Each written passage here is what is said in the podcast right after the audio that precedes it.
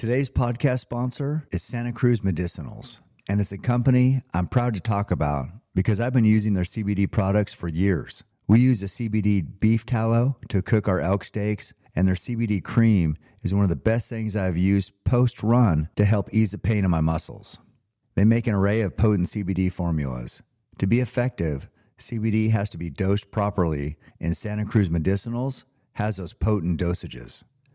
They make CBD deep sleep caps, pain creams, magnesium, beef tallow, which can be used as a moisturizer or for cooking, MCT oil, and more. Check them out at scmedicinals.com and use the code KEEPHAMMERING for 15% off and free shipping in the USA.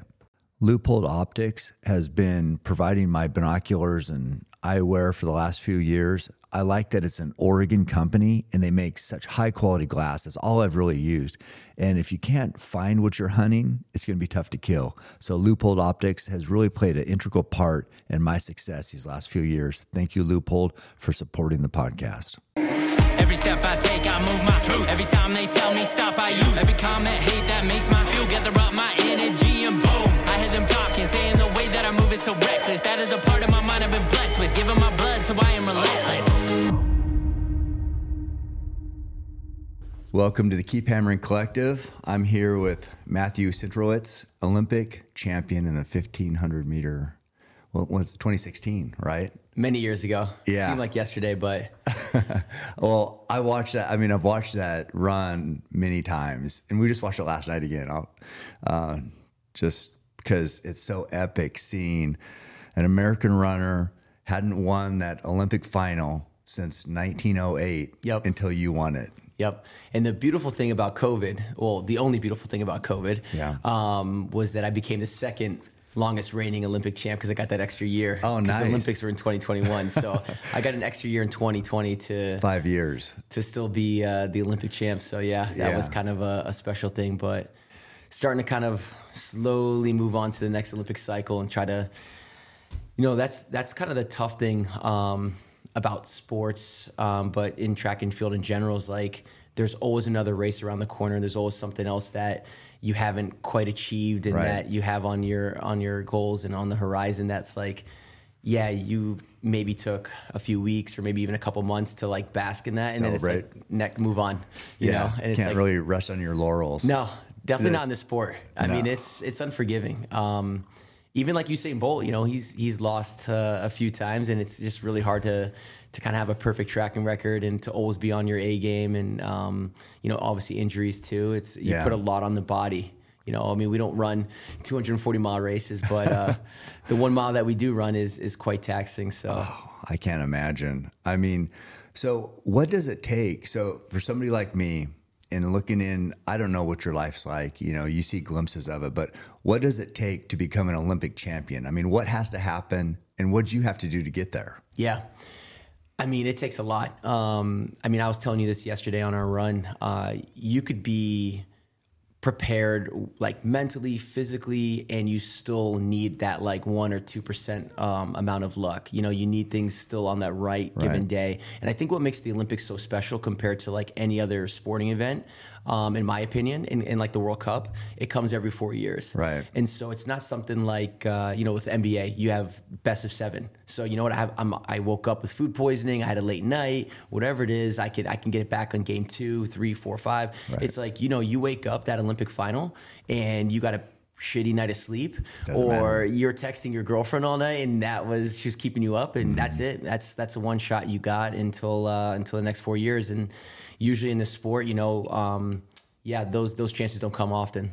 So on that day, for whatever reason, all the stars aligned, and you came across the line first. I mean, so incredible. I mean, I'm still kind of in disbelief every now and then. I mean, yeah, right after that race, I mean, it took me, I think my celebration was just like looking up in the screen and like, you know, my mouth or my hands over my mouth. And Yeah. I mean, I, I kind of had a reputation for quite some time of like post race celebrations and Right. being very arrogant and cocky and whatever. And that was like the one time I had nothing planned Nothing and I didn't know what to do. I was just double checking the scoreboard. that I wasn't celebrating a second place, thinking I was first or whatever. And so it was, uh, yeah, it was a special moment for sure. And then having my dad in the stands um, and my sister, can't neglect her. Um, it was it made it even more special. Uh, the NBC interview I did after the race, they like they wanted to talk about my race, but more importantly, they wanted to show me the reaction of my family and friends in the crowd. And uh, yeah, I think that was the part where I started kind of tearing up a little bit and was like,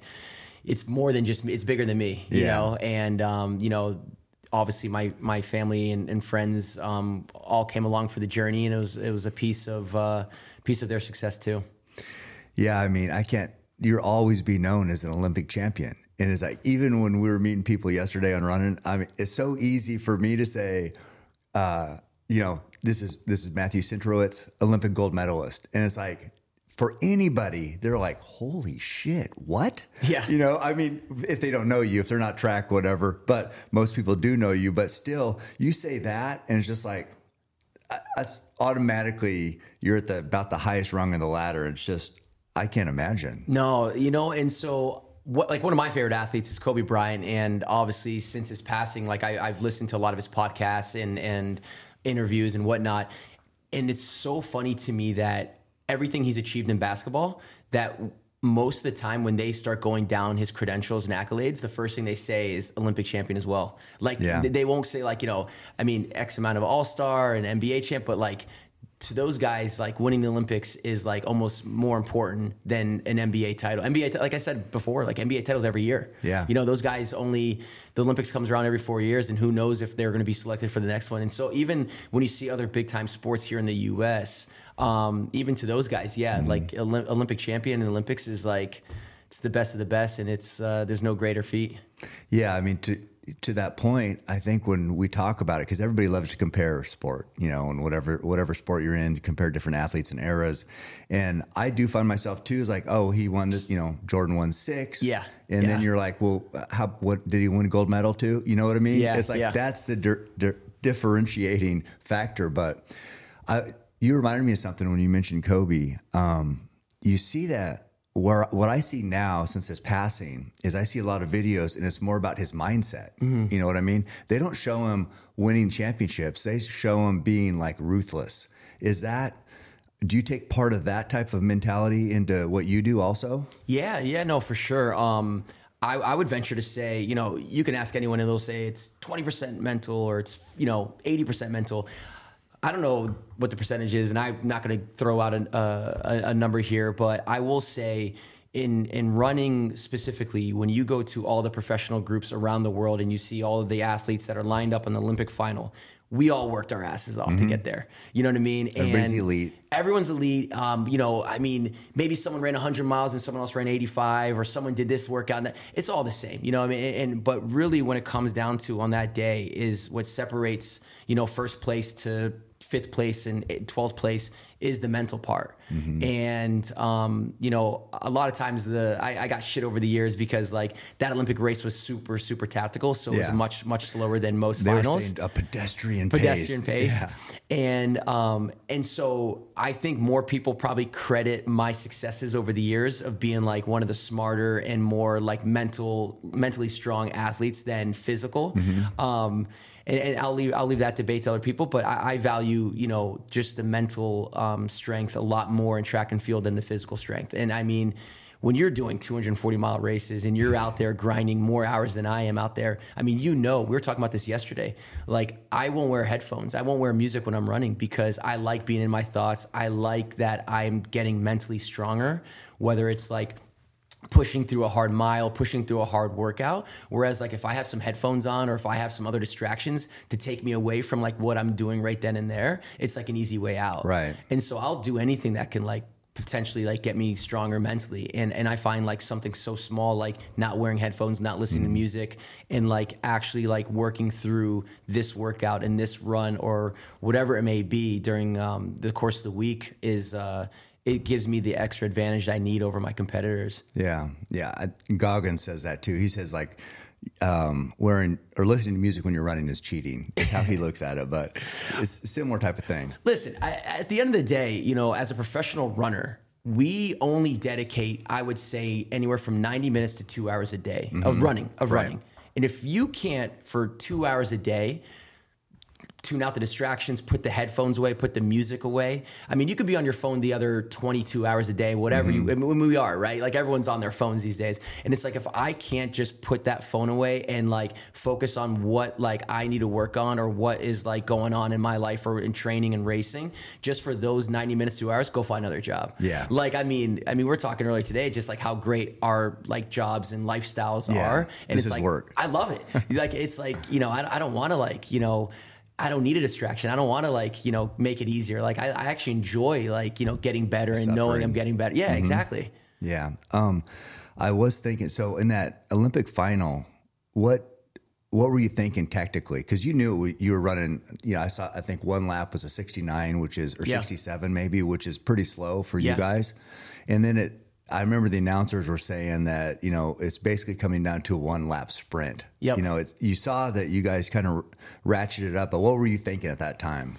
Just like fighting for my position. You know, Um, you did get kind of boxed in yeah. for a second coming into that. You see that move I made on the Yeah, inside? yeah. And that was before all the push-ups I did with you. So imagine what I'd be able to do now. Yeah. After arms yesterday. No, you know, it's. Uh, I think I need to patent that move. I, I've done it before at a previous world championship, and a lot of times, especially like in a tactical race, you kind of float to the outside of lane one because you want to push people space. wide. Oh, oh, I see. Yeah, yeah, Yeah. yeah. And- and so, like, yeah, make them run further. Correct, Yeah. exactly. And so I like kind of got boxed in, and I was like actually in a pretty shitty spot. Like I was in the best spot all race, and all Yeah. of a sudden the kicking's about to start, and then this guy body checks me, gets around, and I'm like, fuck. Like I'm sitting there going like, dude, I ran a perfectly race up to this point, and like I'm, you could see me look out wide mm-hmm. because I'm.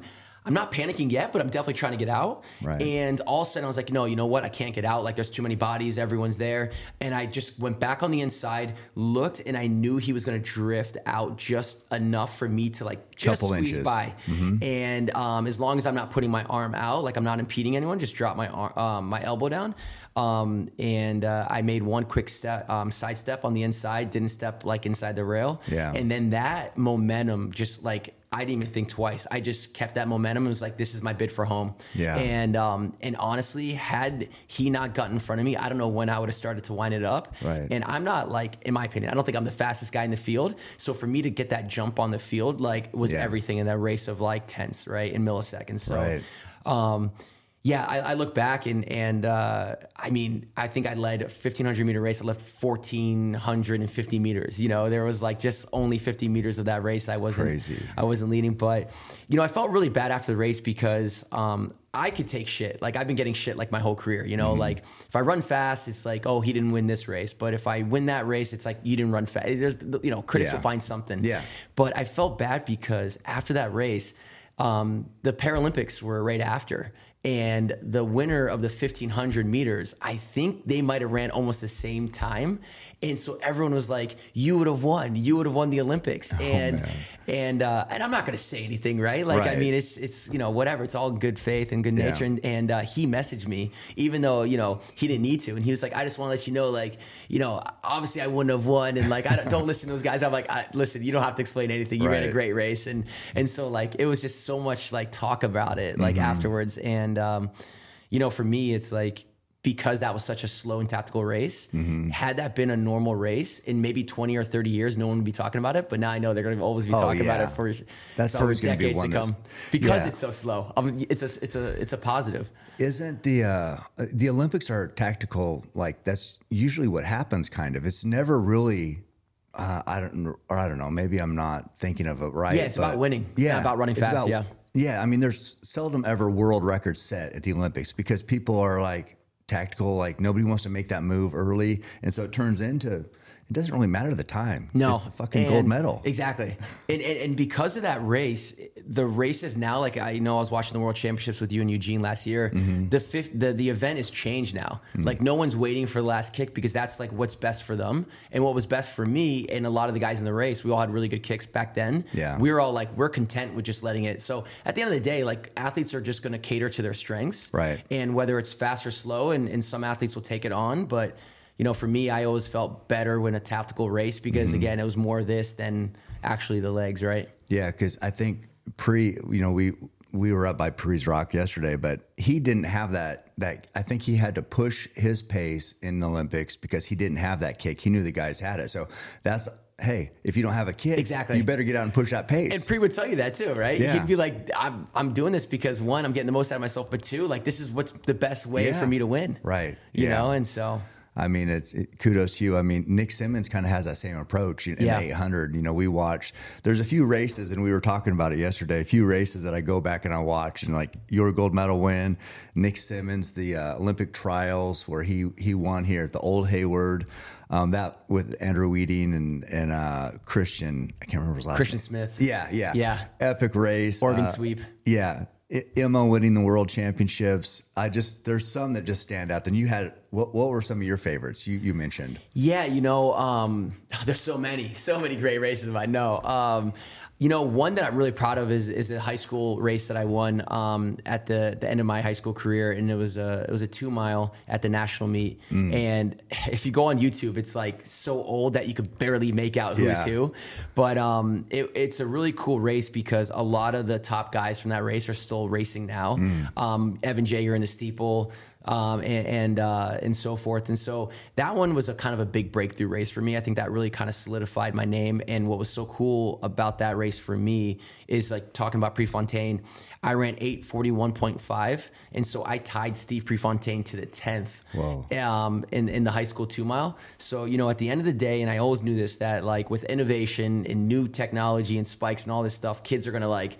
And, and new training, like they, they work their asses off. I don't want to dis, um, discredit that, but I knew eventually like records always get broken, and people like slowly move away and off the, the you know descending order list and the top ten list. Yeah. But I'll always be tied with Prefontaine and like shoulder to shoulder with him. That's so we could be amazing. hundredth on the all time list, but he's one hundred one and I'm hundred, baby. that's so That's that's kind of uh, that's kind of a cool thing. Yeah. I, were you being recruited at that time, or did I was. I had already signed my contract with uh, with the University of Oregon. Okay, And the funny thing is, is um, like I wasn't even I wasn't on anyone's radar my junior year. So when colleges were recruiting me, the only reason um, why University of Oregon recruited me because is my dad.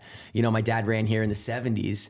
And you know, was a two-time Olympian, former American record holder, and so like obviously like was a big name for you know UG University of Oregon running. He was uh, the school record holder here in the 1500, and so it was almost like they had to recruit me because Yeah. I'm Matt Centrowitz's son. Yeah. And so I knew that a little bit, like, you know, but I, at the same time, you know, sometimes, you know, you just go along for the ride and, and be grateful for the opportunities you get. And so um, I don't think the, I don't think the college coach really expected me to take off like I did at the end of my senior year. And they're like, fuck, like, good thing this is Matt Centrowitz's son because Yeah. we probably would not have recruited him. and and then you came to Oregon, and your career at Oregon was just incredible. I mean, no matter no matter why you got recruited or signed, whether it's your dad or whatever, you got to to the big stage, and would you win three national championships? Um, we won probably. three We probably ti- we No, probably you- won a lot of individually. I actually only won one. Oh, you did? Okay, yeah, gotcha. Hmm. I, I won one and I left. I was done. I was like, there we go. I got the one. I'm cashing out. I'm going pro. What was that You know, 15? it was in the 1500. Okay, yeah. yeah. and and that was uh.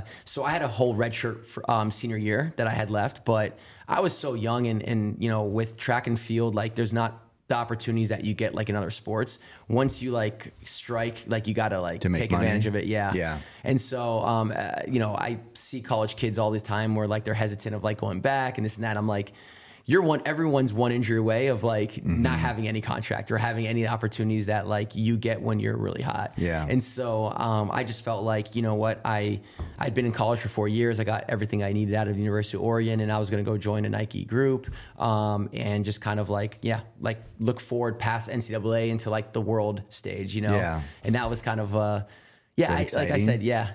Was that? Was that exciting? Yeah, you know, I think like I'll be honest, like I had no idea that professional running even existed. I was so dialed in and so locked in, and that's like that's like my one advice I always give to high school kids because I, I get like the question a lot of like either like what, what's one piece of advice you'd give us right now or like they would ask like um, hey I want to break four minutes of the mile in, in high school or like I want to do this I want to do that and I'm just like listen like go one step at a time mm-hmm. and like they're a 430 miler and they want to break four and I'm like dude slow down let's break 420 first you know what I mean like that's Yeah. like if, if your goal is to break four and you're a 430 miler, if your goal is to be an Olympic champion and you haven't even won high school nationals, every race between now and that goal is going to be a letdown. It's going to be a failure. Yeah. And it's good to have those goals to like want to go to the Olympics and want to run for the University of Oregon and break four minutes in the mile. but have that out there, but don't be focused and concentrated on that and find like day to day season in season goals. So like it's you're accomplishing something, you're feeling good, you're building good positive momentum, things that are attainable. And so especially at a young age, like it's so easy to just be like let down all the time and depressed on like not achieving everything you want. And then before you know it, you're giving up and you're not even like, you know, going down to to college or like a D2 school because you didn't hit what you wanted to hit. Um, I mean, Nick Symmonds was a D2 guy. Yeah. You know, you don't have to have running success at an early age like you do in golf, Right. like you do in other sports. Like running, you could be doing this like older than you. You know what I mean? You No, could be, that's impossible. You could be. I mean, there's like, yeah, there's just like so many opportunities and and so much um, of uh, of running that you can make it, and, and kids want everything now. You know what I mean? I know. And distance Everybody running, you need patience. especially kids. It's true. But uh, so how do I get in the fours? I want 459 mile. Okay, where are we mean, uh, at right now? Where, where do we think that PR is right now? With Nick, I think I ran. So we were trying to run my fastest mile. We were over there on that sawdust over on uh, Pre's Trail. Yeah, and yeah. I ran like a, a five fifteen maybe. Okay. Yeah. So, I'm gonna say this right now. That's probably worth a sub five already. I mean, on a track on rubber or like on a road, that surface is like so much faster. Okay. Also, you had Nick, not me, pacing you Right, right. and running with, and, and ask Nick. I'm just a little bit smoother. I feel a little bit easier running by. Um, no, after we went out yesterday on our first mile, I feel like you got some wheels that you haven't really exercised yet. No, I'm just kidding. The- but that was fun. I mean, it's such an honor running with a gold medalist. It's just like, dude, you've been in this in this town. Your name. I mean, I've been at the track meet with you. People yelling Centro. It's like you're like a rock star. And uh, it reminds me of that. Uh, I think Travis even has a poster up of pre where it's, where all the rock star runners. That's you, dude. you are your personality, and, and then you back it up, and then you talk a little bit. It's like so unique. Uh, So it- it's an honor for me to spend that day yesterday with you, running, lifting, and shooting. Well, listen, it, the, the feelings are mutual. Um, you know, we've been talking about this for I don't even know years now, and um, I j- I'm just cracking up still at you know I'm asking you what pace you're ready to run, and you're like I'm going to run 10 minute mile pace, and I mean the first mile was probably seven minute pace, and I'm just thinking like. This run is going to be a lot more difficult than I thought it'd be, uh, but no, it's uh, you know, track and field like obviously has given me so much and um, you know i wish you know when you're talking about you know rock star runners and and, and like you know doing something with the sport and, and making it more popular. And, and guys like you you know that come from different backgrounds. And um, you guys like getting involved and, and bringing like guys like me on, on your podcast or just going out for runs and, and bringing light to it, it it's like it makes me feel like you know what like track and field can have this presence in sports of like yeah it's kick ass. Yeah it's fun. Yeah it's tough you know because it has this reputation of like you know it's not like i said yesterday it's not a contact sport. So everyone's Right. like you know like you know it's not tough. You know you guys are pussies run you know and it's like it, it's it challenges you in different ways you know? Like obviously yeah there, it- there's no skill set with running like other sports but like what you get out of running is like so much more rewarding um in my opinion of course and i'm biased. But um i mean i appreciate i guess is all i'm saying is i appreciate you uh having me out here and, and linking up and, and doing things like with emma and nick symmonds and i. And um i even know like danny duncan was a was a runner in high school. And it's like Yeah. you have those like personalities and you have those people like around the world that like either had running background or want to see in a good place. And so um, i just hope uh, yeah whatever that next stage is whether it's um, me starting my own podcast or, Yeah. or um, having natural. some type of involvement in the sport we can kind of you know keep it like i don't want to say like make it popular but like get more people like Yeah. involved One of the best additions to my daily routine is mud water. It tastes very good, and I don't know if it's my body craving it or the blend of adaptogenic mushrooms, cordyceps, and lion's mane, but all I know is I feel like it helps me with mental clarity. Sometimes I add it to my daily coffee, and it gives it a little extra flavor. Mud water is 100% organic, gluten free, and Whole 30 approved. They also give back and donate to the Berkeley Center for the Science of Using Psychedelics to help treat individuals with mental health disorders. Go to mudwater.com backslash CAM and use code CAM for 15% off your first order. I think a lot of you guys will be interested in this next sponsor. First Light Farms is a New Zealand based farm that ships elk meat straight to your door. The reality is, not everyone's going to fill their tag every year. So, First Light Farms is ready to fill your freezer with lean protein that is high in iron, zinc, and B vitamins.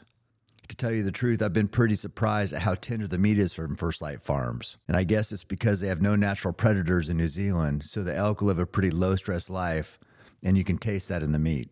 They're offering listeners of the podcast a 15% discount using code CAM15 at stateclub.firstlight.farms. The link will be in the show notes of the podcast for those interested. I, you know, I'm a big track fan. Living here in Eugene, it's hard not to be. But uh, yeah, I, I've always said that runners, professional runners, people, even even ultra runners, but just runners in general, deserve more respect and that spotlight on them than they get because it's so hard and it's like you have to sacrifice so much some like i don't know how many miles a week are you running i mean what do you try to get Any 80, 80 to 100. yeah You know? and i mean a I mean, you knock those- out half that in a race, but yeah, we won't go there. yeah, but it's still. Uh, I mean, that's so much dedication and focus, and to try to be the best in the world. You got everybody. Everybody runs. You know, it's not like this. You know, a downhill skier or a golfer, which not everybody has the means to be a skier or a golfer. But running, everybody runs. Yep. So you're lining up and you're challenging the world Yep. in something anyone can do. Anyone.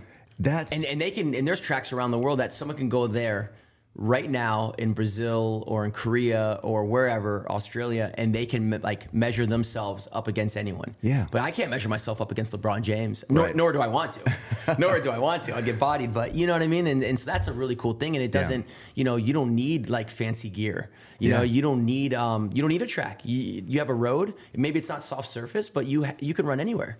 And that's, so that's what I'm saying. That pool of competitors that you have to Yeah. beat is probably the biggest there is. You know, maybe soccer might be close. Basketball has, you know, a lot, a lot, but running is like the barrier of entry is so low. For sure. You're beating the entire world. So you line up in an Olympic final and you're saying, I'm going to be the fastest guy to finish this 1500 meters Yep. today. Yep. And it's like incredible, dude. You know, you talk about um, you know, growing up here and, and knowing like how important and big track and field is here. Um, tell me about uh, you enjoyed Bill Dellinger's house last night. Oh my God. Yeah. Because I mean, think about the rock stars that he like had some pictures with last night. Yeah. Sam Elliott. I like I mean, you know, Kevin Costner. dude, like there's like you know what I mean. Like we Yeah. talk about the per- like it's just uh, it's such a cool thing to see like the interest at least back then and like you know want to keeping that going. But Yeah, yeah. We uh, so to to just fill in that story. After we did our run left shoot yesterday with Matt and and uh, Travis Thompson, he was uh, Travis was instrumental in setting this up. So I have to give a shout out to Travis. He's uh, Elevation, OM. Just the he made the film of me and Goggins training, the one that millions of people have seen, and, and st- you So know, it's sick, a, yeah. who's going to carry the boats? You don't know me, Yep. son, all that stuff. But anyway, so Travis put us together. Then you have a connection with Bill Dellinger. Tell us about Bill Dellinger and, and Oh. just fill fill in the history for people who might not know because. You know, in Eugene, people would know the name, Of course. But a lot of people listen to this who haven't grown up running and don't know the inner circles. So tell us about Bill. I mean, real quick, I mean, Bill Dellinger was um, the assistant coach to Bill Bowerman, and everyone knows who Bill Bowerman is. Obviously, one of the founders of Nike, and so Bill Dellinger coached um, Prefontaine, which again, another household name that most people that might not be in the sport know of, and so. Bill has been in Eugene all of his life. He grew up in Springfield, um, and he was a second father to my dad. And so, um, and my dad's got like this book that came out, and and you could see the details of like you know losing um, his father like at a young age. He kind of like had that wanted that void to be filled, and Right. Bill kind of filled that void for him, you know. Um, and so. My dad, uh, a Bronx guy, coming out to the east, uh, coming out to the West Coast for the first time. Um, you know, Bill was uh, not your typical distance running coach. You know, uh, he could be caught leg wrestling at a local bar, um, getting arrested with Prefontaine um, the next week somewhere else around the state. But um, you know, I've been coming out to Eugene ever since I was a kid. Um, there was pictures, as you saw in the house, of me at like 10 years old playing darts with Bill or, or you know, jumping in his pool. And so Bill is um, because of that relationship that my dad has with Bill. Um, I've been able to develop this relationship when I came out here in college, and um, you know, I would go up there and you know whether it's playing chess with him on Father's Day or just coming up there and getting away out of campus and coming up for a meal or just like a dip in his pool. But you know, there's so much I've learned um, from like these old school guys. You know, I know there's track and field is now more new school, new generation, new all this stuff. But you know, you can't forget about the old school. And Right. sometimes, especially with running, you know, you don't want to overthink things. And it's like, you know what, just go out and run. You know what I mean? Just go out and just don't make it any more scientific than it needs to be. And um, Bill always kind of like just reminded me of those things. And yeah. Yeah, I mean, it was seeing the photos there, and just to to give Bill some credit too on his running. Wasn't he a three time Olympian? Dude, three-time Olympian, Olympic bronze medalist. Right, won a medal. And I mean, he was, um, I think he won that medal. So he won this medal for sure on the third Olympics in Tokyo in 64. And he must have been, I think he was in his like young to mid 30s as well. So he had quite the career himself on and off the track, should I say. Um, one He of told my, me some great stories. one of, one of my favorite ones um, that my dad again this is secondhand of course because I, I wasn't there but one of my favorite bill dellinger stories was um, from my dad and he at the time um, you know just got out to college got to the university of oregon tried to make a name for himself um, you know he just got under the four minute mile um, barrier so you know he was trying And to at that time, I think you said at that time people really didn't leave their state. No. when they were going to go run in college or whatever, going across the country was Yep. unheard of, essentially, right? Yeah, so it's funny. Um, like I said earlier, like the first time my dad ever stepped foot in the state of Oregon was the day he came out to run for the University of Oregon. So he transferred from Manhattan College. And the reason why he put so much belief in the U of O and Bill Dellinger specifically was um, uh, months prior to him coming out, he was at the NCAA cross country championships. And it was somewhere in the Midwest, somewhere cold in November, you know, I'm sure snow, zero degree temperatures.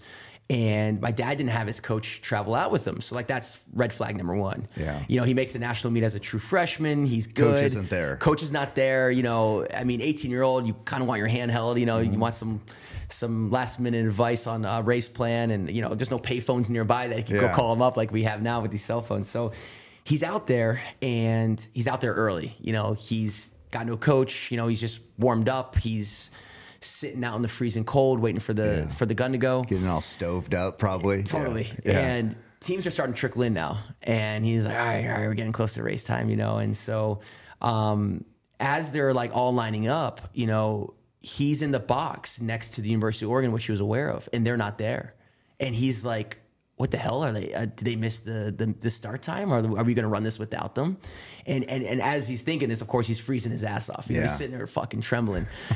and every team is there. They're all waiting. Their gun's about to go probably in the next couple minutes. And all of a sudden, he looks over. And coming in, screeching around the corner, probably on two wheels, is this 12 passenger van being dri- uh, driven by Bill Dellinger. And of course, like, you know, everyone's got their eyes on the University of Oregon, Prefontaine, Bill Dellinger. Like, you know, this this race is not starting until those guys show up. Right. And he just looks over, and the way he tells the stories, he's going, motherfucker. Because he knew in that instance that those guys do everything the right way. Yeah. Everyone's already there, stripped like from their sweats, and they're just cold, waiting for the gun to go. And Bill was timing that start time to the fucking T. And he got there. Out the guys came, ripping the sweats off. They get on the line, and within a minute, the gun up. is Yeah. the gun is fucking shot. Yeah. Those guys went on to win a national championship. and the whole time my dad was running, actually, it's, a, it's another good story, but he, um, he wanted to prove that he belonged on that University of Oregon team. So he wanted to make sure, and five guys score in cross country. Right. So even though you race seven, top five score. So he wanted to be in that top five, and he was counting in his head to make sure that, like, I'm good enough to be on the scoring U of O team Top five of the U of O. So he had to of the beat, UO. yeah, at he least wasn't one guy. He wasn't. He wasn't. You know, he didn't have a team there Yeah. at Manhattan, and, and Right. he, didn't care about anyone else besides that. I wanted to be a top five guy at University of Oregon. If that meant hundredth, or if that meant fifth, I wanted to be Mm-hmm. that fifth guy. And I believe he was. He finished Yeah. like twenty. He was all American as a freshman, and already he made his mind up right then and there that he was going to U of O next year. So he finished his year out. Um, back then and, and still now I believe you need a um, a release from from the coach. and the coach didn't want my dad to transfer. You know, like obviously my dad was one of the Yeah. top guys in the country, um, which is another side story about about his uh, state state um, um, record. And uh, so the coach didn't give him a release, and so my dad had to sit out a full year, which actually sort of was a blessing in disguise because that was the year he got to know Prefontaine pretty well before he passed. Um, but yeah, so my dad, my dad gets out to to U of O, and the first time he ever saw a hippie was uh, as soon as he landed. He was like, "What the hell is this shit?" Yeah. you know, a guy that was born and raised in the Bronx, went to school in the, in Manhattan, um, which was actually up in the Bronx. Um, U of O was a complete culture shock, Right. You know, And and, what so- year was that?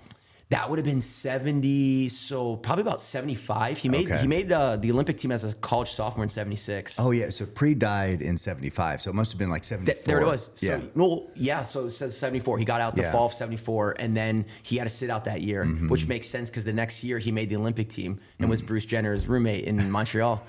which, That's a whole nother. So, so tell tell that story about uh, when your dad was getting ready for a big meet and what Bill was saying to him. Yeah. So so yeah, going back to Bill Dellinger, Yeah. what he was like in a nutshell was, um, you know, now these days, you know, you're you're you got a big race. You know, you're you're seeking out your coach moments before asking for any type of advice and some kind of rah rah, you know, pep Yeah, talk. right.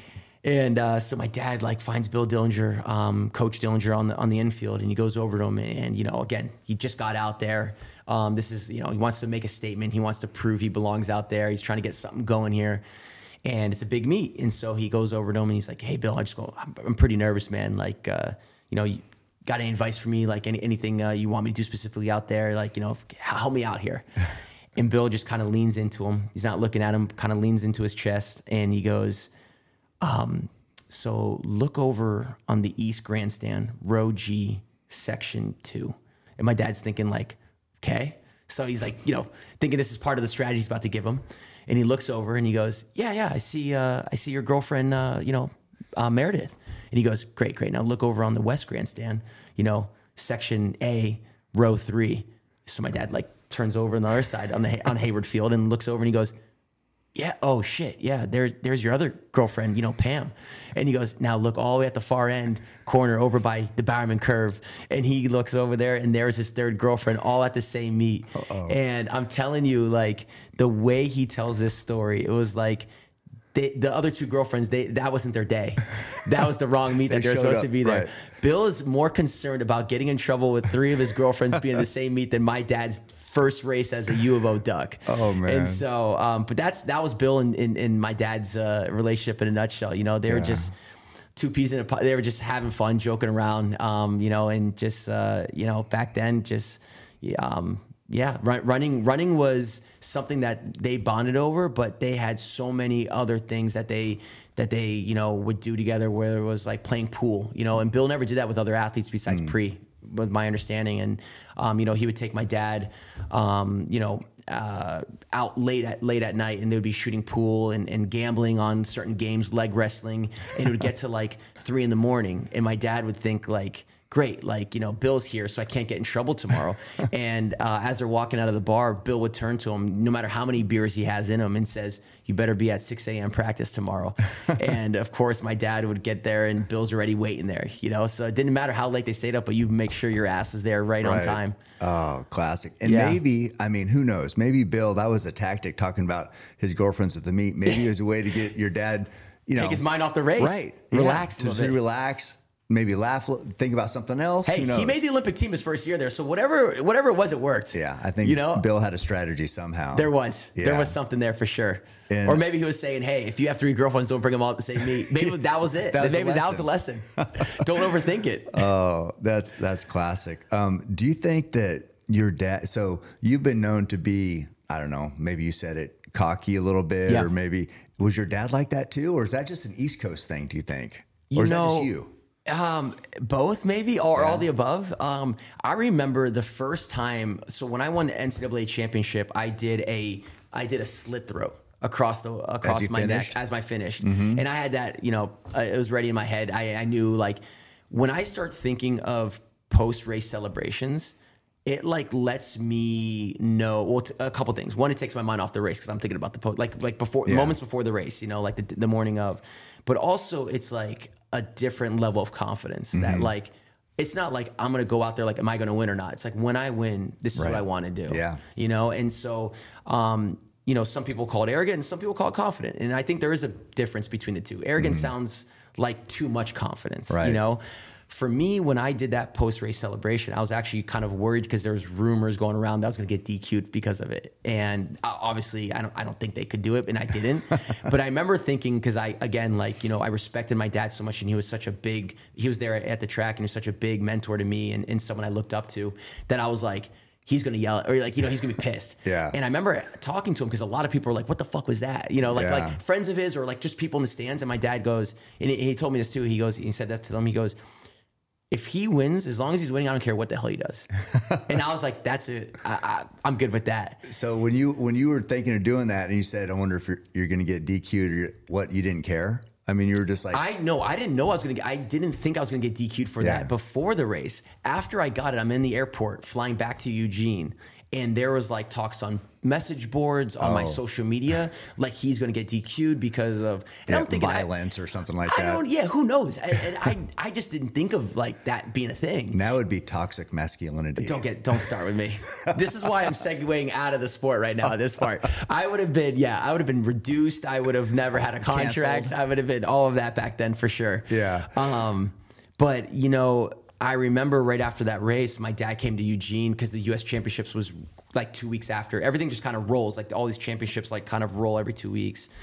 And he came up to me after, um, or sorry, before um, the final, but after the prelim. And we're sitting in at uh, Vero Cafe. I lived right across the street there on High Street in Yeah. Eugene. And he sat down and he goes, um, I remember thinking like, dude, I'm, I'm fucking nervous. You know, I'm racing the big boys now. You know, Bernard Lagat, you U.S. know, um, championships. U.S. yeah. championships. So top three make the Olympics. Top three make the worlds at that year. Oh, was the worlds, 2011. gotcha. Next year was the Olympics. Okay. And he, um, and again, he always knew what to say, or you know, he was he was always accurate with like everything that I could think of throughout my life. Which was looking back now, it's like you know, I, I guess only a father could like predict you know stuff like this. And he like, I remember he was sitting across from me from the table, and he says, "I just enjoy this race because this is the last time you'll ever be an underdog." Mm. And I was like, "What the fuck are you talking about?" like, you know, mean, like, I, I just was like, "Dude, can we just talk about that again?" Yeah. And, and so he was doing his Bill and Dellinger ass Yeah. stuff, you know, at that table. And sure enough, So I, I he, won. He knew you were going to win, and then you were going to be the favorite and everything else. And after that race, I so I won U.S. championships, which again puts a target on your back. Now you're U.S. champion and the best in the country. And I went on, still in college, to win a world medal and um, at the World Championships later that summer. And after that, after that race, it was always just like, you know, are you going to medal again at the Olympics? Are you like, you know, it, it was never like, are you going to make a team? It was always just like now the the bar is like medaling and like winning these global championships, no longer like making the teams. Mm-hmm. And so I would say like every every championship, including to today, um, I've always just kind of had that like yeah target on my back in sense of like you know the expectation is so high, the bar is so high. Do you like that? Of course, that's what you work hard for. Yeah, Like yeah. I, I mean, when people talk about pressure, like it's a blessing, I guess, because I'm, I'm sure a lot of people will look at it as um, the, uh, the opposite, as, as like a, a curse of having a father that was, you know, as good as he was, um, because I constantly got compared to him. And I never, like, because I guess at a young age, I was able to, like, acknowledge and know that he was a different athlete than me. You know, yeah, we have the same name. You know, yeah, we run the same event. You know, yeah, we both went to the University of Oregon. You know, all I mean, all these obviously like parallels and and, and um, comparisons. Like, like you can certainly get bogged into that. But for me, it was like this is a different era. I'm a different runner than he was. Like my dad was 6'1", 175. I'm like a buck 30 soaking wet, you know? Yeah. Um, 5'10", 5'9". Um, you know, I was a different type of runner he was. But also it's like a different era. Like I'm racing different guys. I'm my own person. Right. And I was able to do that at the age of like 16 and 17 and not let that pressure like get to me, which it could have. And so when when you talk about like, oh man, being at the top, like that comes with more pressure. And it's like I worked my ass off like throughout my career to get to this point. Like I'm enjoying every second of it. Enjoying it, not like just resting on the laurels, but like like I'm accepting it and wanting that. Yeah. You know what I mean? and it pushes you in training probably because you're like, no, hey, this is part of the deal. I got to be the I got to be the fucking best.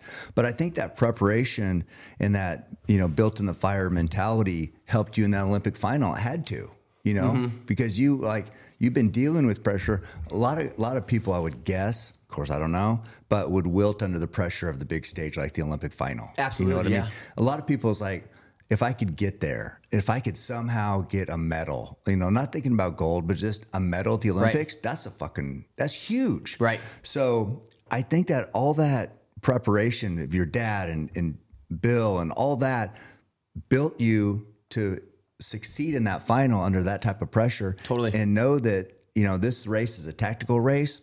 You're good. You're going to make it happen. So a couple things there. Like first thing, um, on that Olympic race in that Olympic moment. So we were the first event of the of that track night, and at the same time, the the NBC or the or the broadcast live television was supposed to start. Let's say at 8 p.m. So the race was supposed to go on at 8 p.m. Well, what happened was that same night, the soccer, the Olympic soccer final went into overtime, and Brazil was playing. So it was like massive. Right. So what happened was because they had extra minutes and, and went into overtime, our race got delayed. And so we were ready to go at eight and we're in this like paddock area.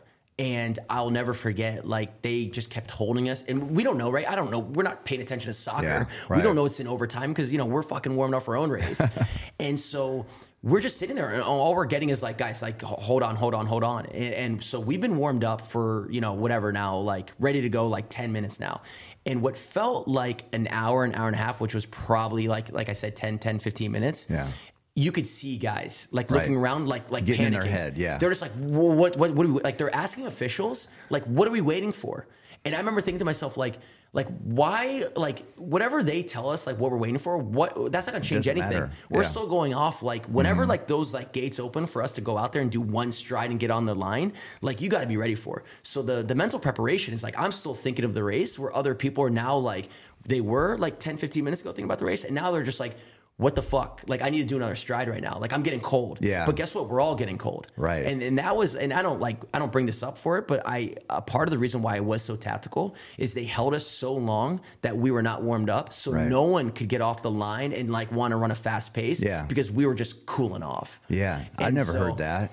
Yeah. I mean, so that's you know, and I I think in track specifically, it's so by the book, like the time, like at Hayward, they'll say, you know, the the 200 final is at 228 Right. or whatever. Yep. And then the the long jump, uh, whatever. But it's like so. And it is funny that you mentioned that because anytime that I train with Emma, she'll be like, "Okay, I'll meet." I, I say you're going to say, "Let's meet at 9:22 for Right. coffee," you know, because she's so like in that regimen. And so Yeah. it just reminds me of what you're saying.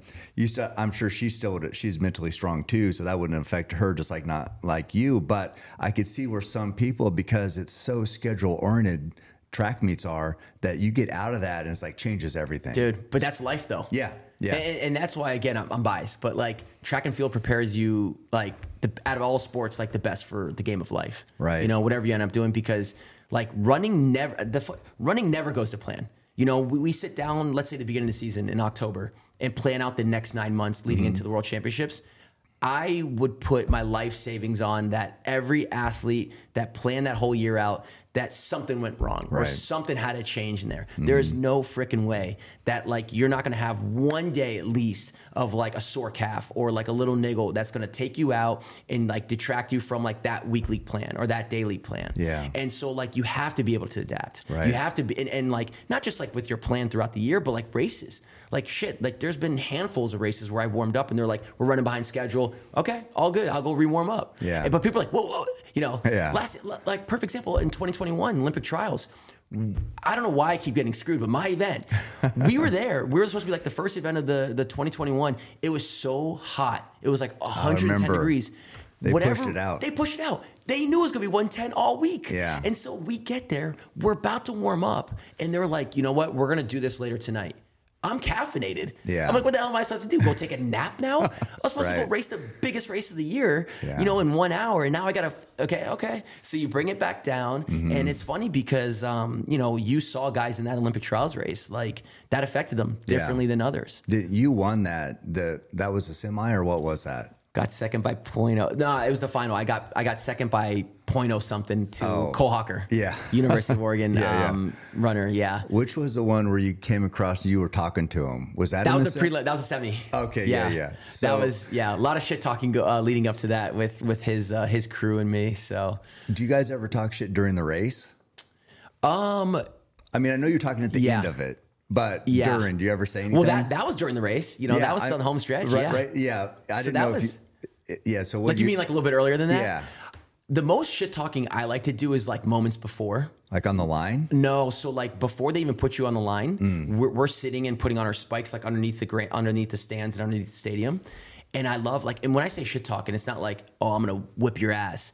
It's like little small things. Um, like one time I remember um, I was I was in a different event and uh, I knew we were gonna go out really fast. So I asked one of the competitors like, what's your what's your PR for like this other event?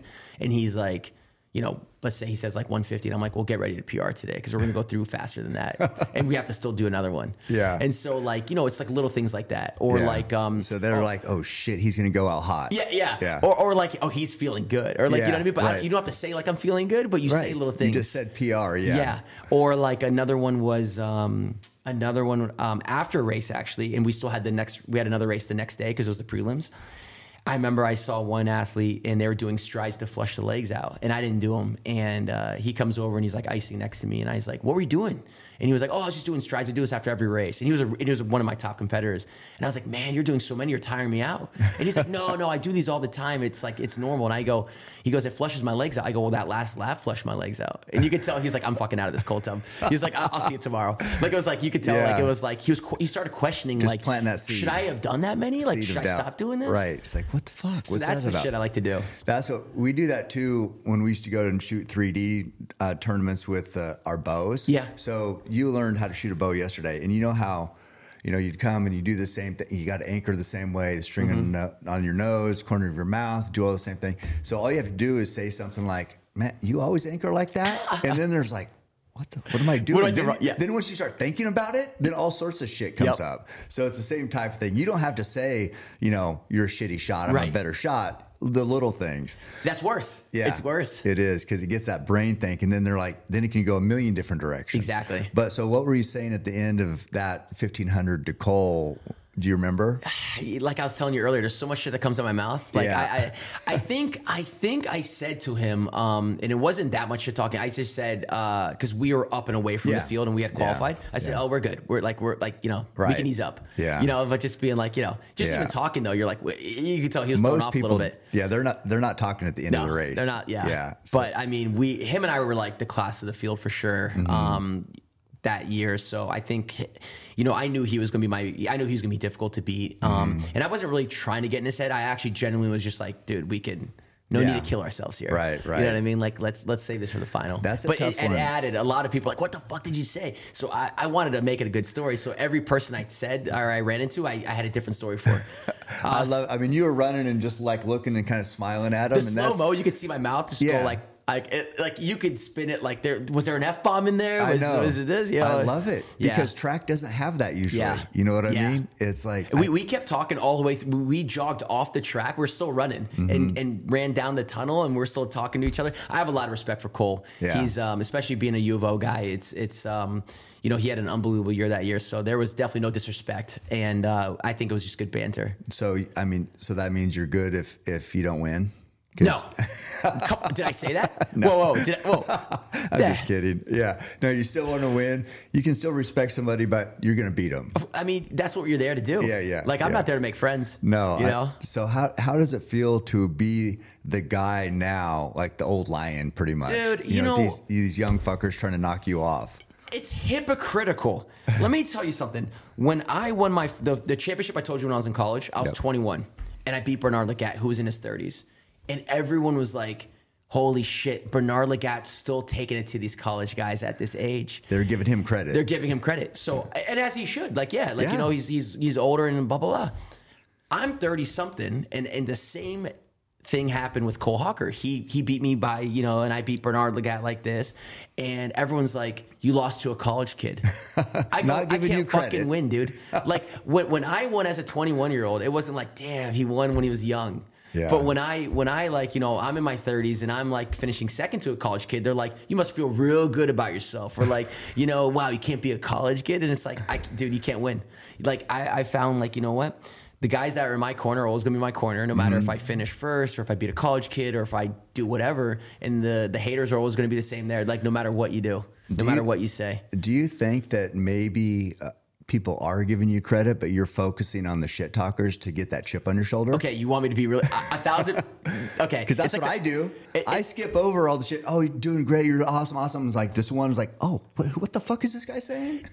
I hate to admit it because I don't want to give them any credit, but Yeah. yes, you're you're 100 percent right. You can get what was this? I think it was Travis actually here. There was a race I finished, or there's something I did. It had been a race, and um and it, and it went well. And I knew all the people close to me who didn't message me. Yeah. Or and I know the and I know Kept the negative stuff. I kept track. Yeah. So uh, uh, you're right. I mean, it's like the Michael Jordan um, Last Dance thing. He was building these narratives in his head, Mm-hmm. and that was probably uh, you know however many part series it was, maybe six or, or eight, ten episodes. The one thing that really stuck out to me and I could relate to, like as much of, of a competitive athlete, I should say, is that like you know, I mean, I've been I have longevity. I've been in the sport now for half my life, right? Right.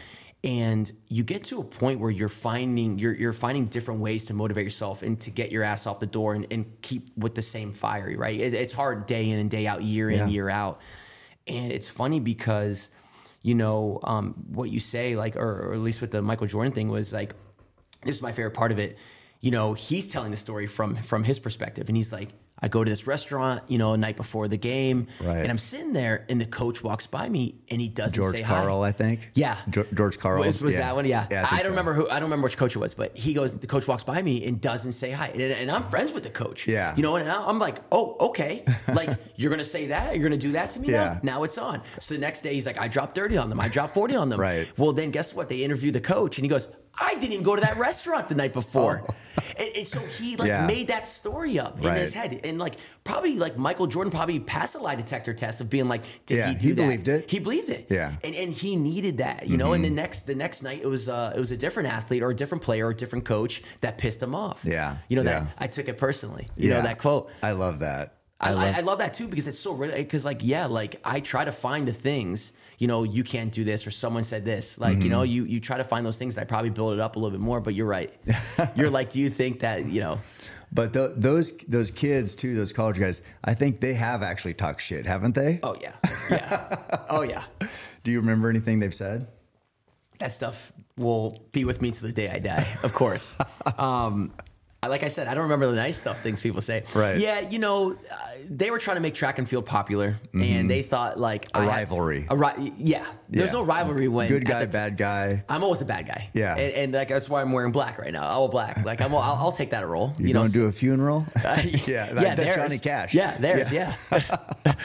um, you know, I, I'll take whatever role. You know, and and um, But back- you like the bad guy role, don't you? Love it. Okay. I'd rather yeah. be the bad guy than the Right. good guy. But, you know, I am a good guy. I want to be loved too. No. Yeah. Um, you know, you, you remember, the um the uh the well, it was a big three, but basically the rivalry with Seb Coe and um, Steve Ovett back in Yeah. the day. You, you heard of it? Yeah.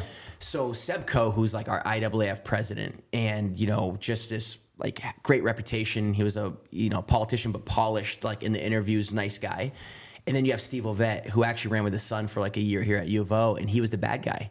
And and the funny thing is, I just watched this like documentary not too long ago. He was like, "There's nothing that guy could have said or done to like change that narrative." Right. And so it's like one of those things that like all it takes is like one interview or one thing that you say and you become that like the villain for you know the rest of your career. But you know every movie needs a villain. Yeah. Every like you know every story needs a villain, and Yeah. so like if I fit that story and I got to be that guy, I'll be that guy. Uh, you know. It's it's awesome because you. I mean, I think you're built for it. I think that East Coast mentality and being kind of brash, and then the cutting the throat. That was the then- beginning of, of many more to come, but yeah. Oh, I lo- I love it. I mean, I love that you accept that role because it does make it more interesting. I know I was when those kids were saying like, "Hey, what's this going on with with Centro and this, Yeah. you know Cole Hocker?" And I think was there another Cole or Uh, Cooper. Cooper, yeah, yeah, yeah. Well, look at look at um, right now. Look at Lakers and, and Timberwolves. Yeah. Or not? Sorry, my No, God. uh, um, the Memphis. Memphis Grizzlies. Yeah. I mean, you have um, um, he went to Oregon. Um, I'm- Dillon Brooks. You have Dillon Brooks,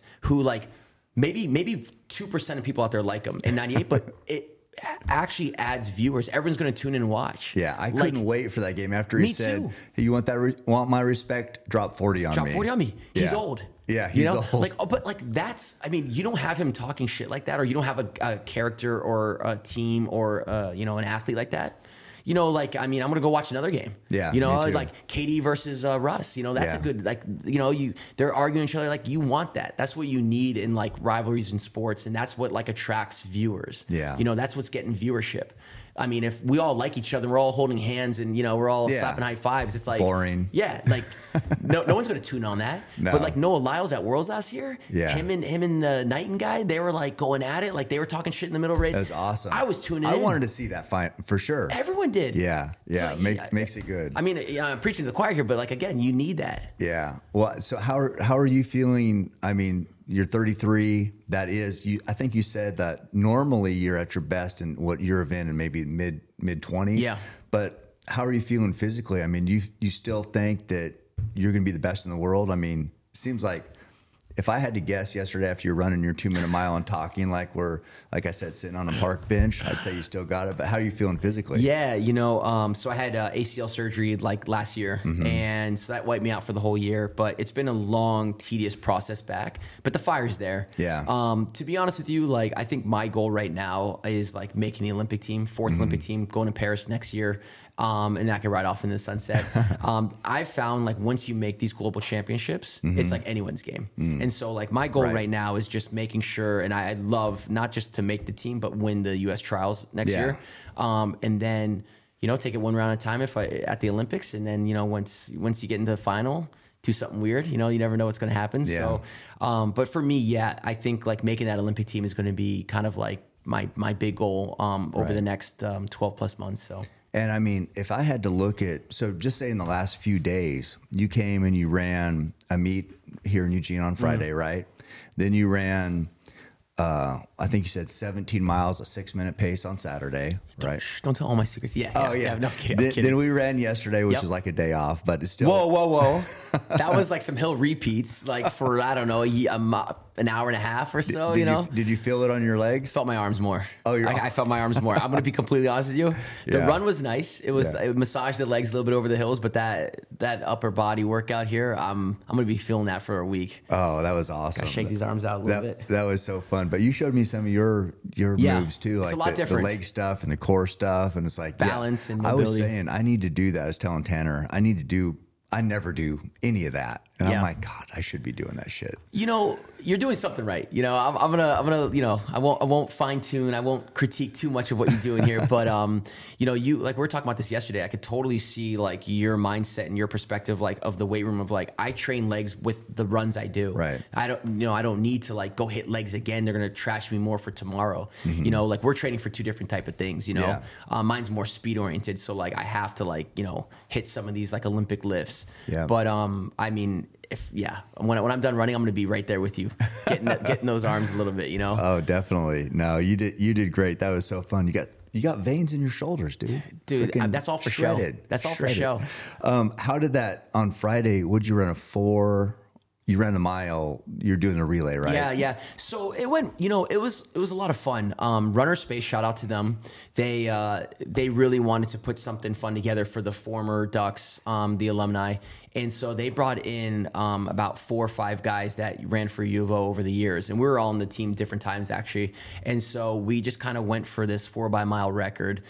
You know, it was kind of a long shot. Like a lot of us were either like you know coming It's from early in the season, It is too. It is. I mean- One of the guys came back from Australia within a week. Yeah. Um, I had a hamstring thing that kind of flared up the week before, and so we are just like, you know what? Let's just get out there, have a nice like hard effort. Let's enjoy the weekend, and that's what we did. We had Mm-hmm. Yeah. a poker night on Saturday night, so it was a lot of fun. Um, Yeah. No pressure, but um, but, But still, course, you ran like a four zero. Would you? 404, I think. Yeah. Which is, you know, um, just trying to think. That'd be like you missing the target. I mean, eh, like yeah, like really? That's that's slow. maybe at like 100, 100 yards away. Maybe at 100 That yards away. seems, Seems really fast to Would me. you say 160 was your or 120 was your farthest shot? Actually, I've hit the balloon at 309. Okay, so never mind. It'd be like missing the balloon at like 200, 250. So 200. Yeah, I mean, because still 404 is fast as fuck. But obviously, it's not. Your best is what Right. 349. 349. Yeah. And, and that's a lot of seconds. I mean, even even like so, I'll run 349. The world record's 343, 6 Mm-hmm. seconds, and everyone's like, "You're so close, you got it." I'm like, six seconds is like 50 meters, man.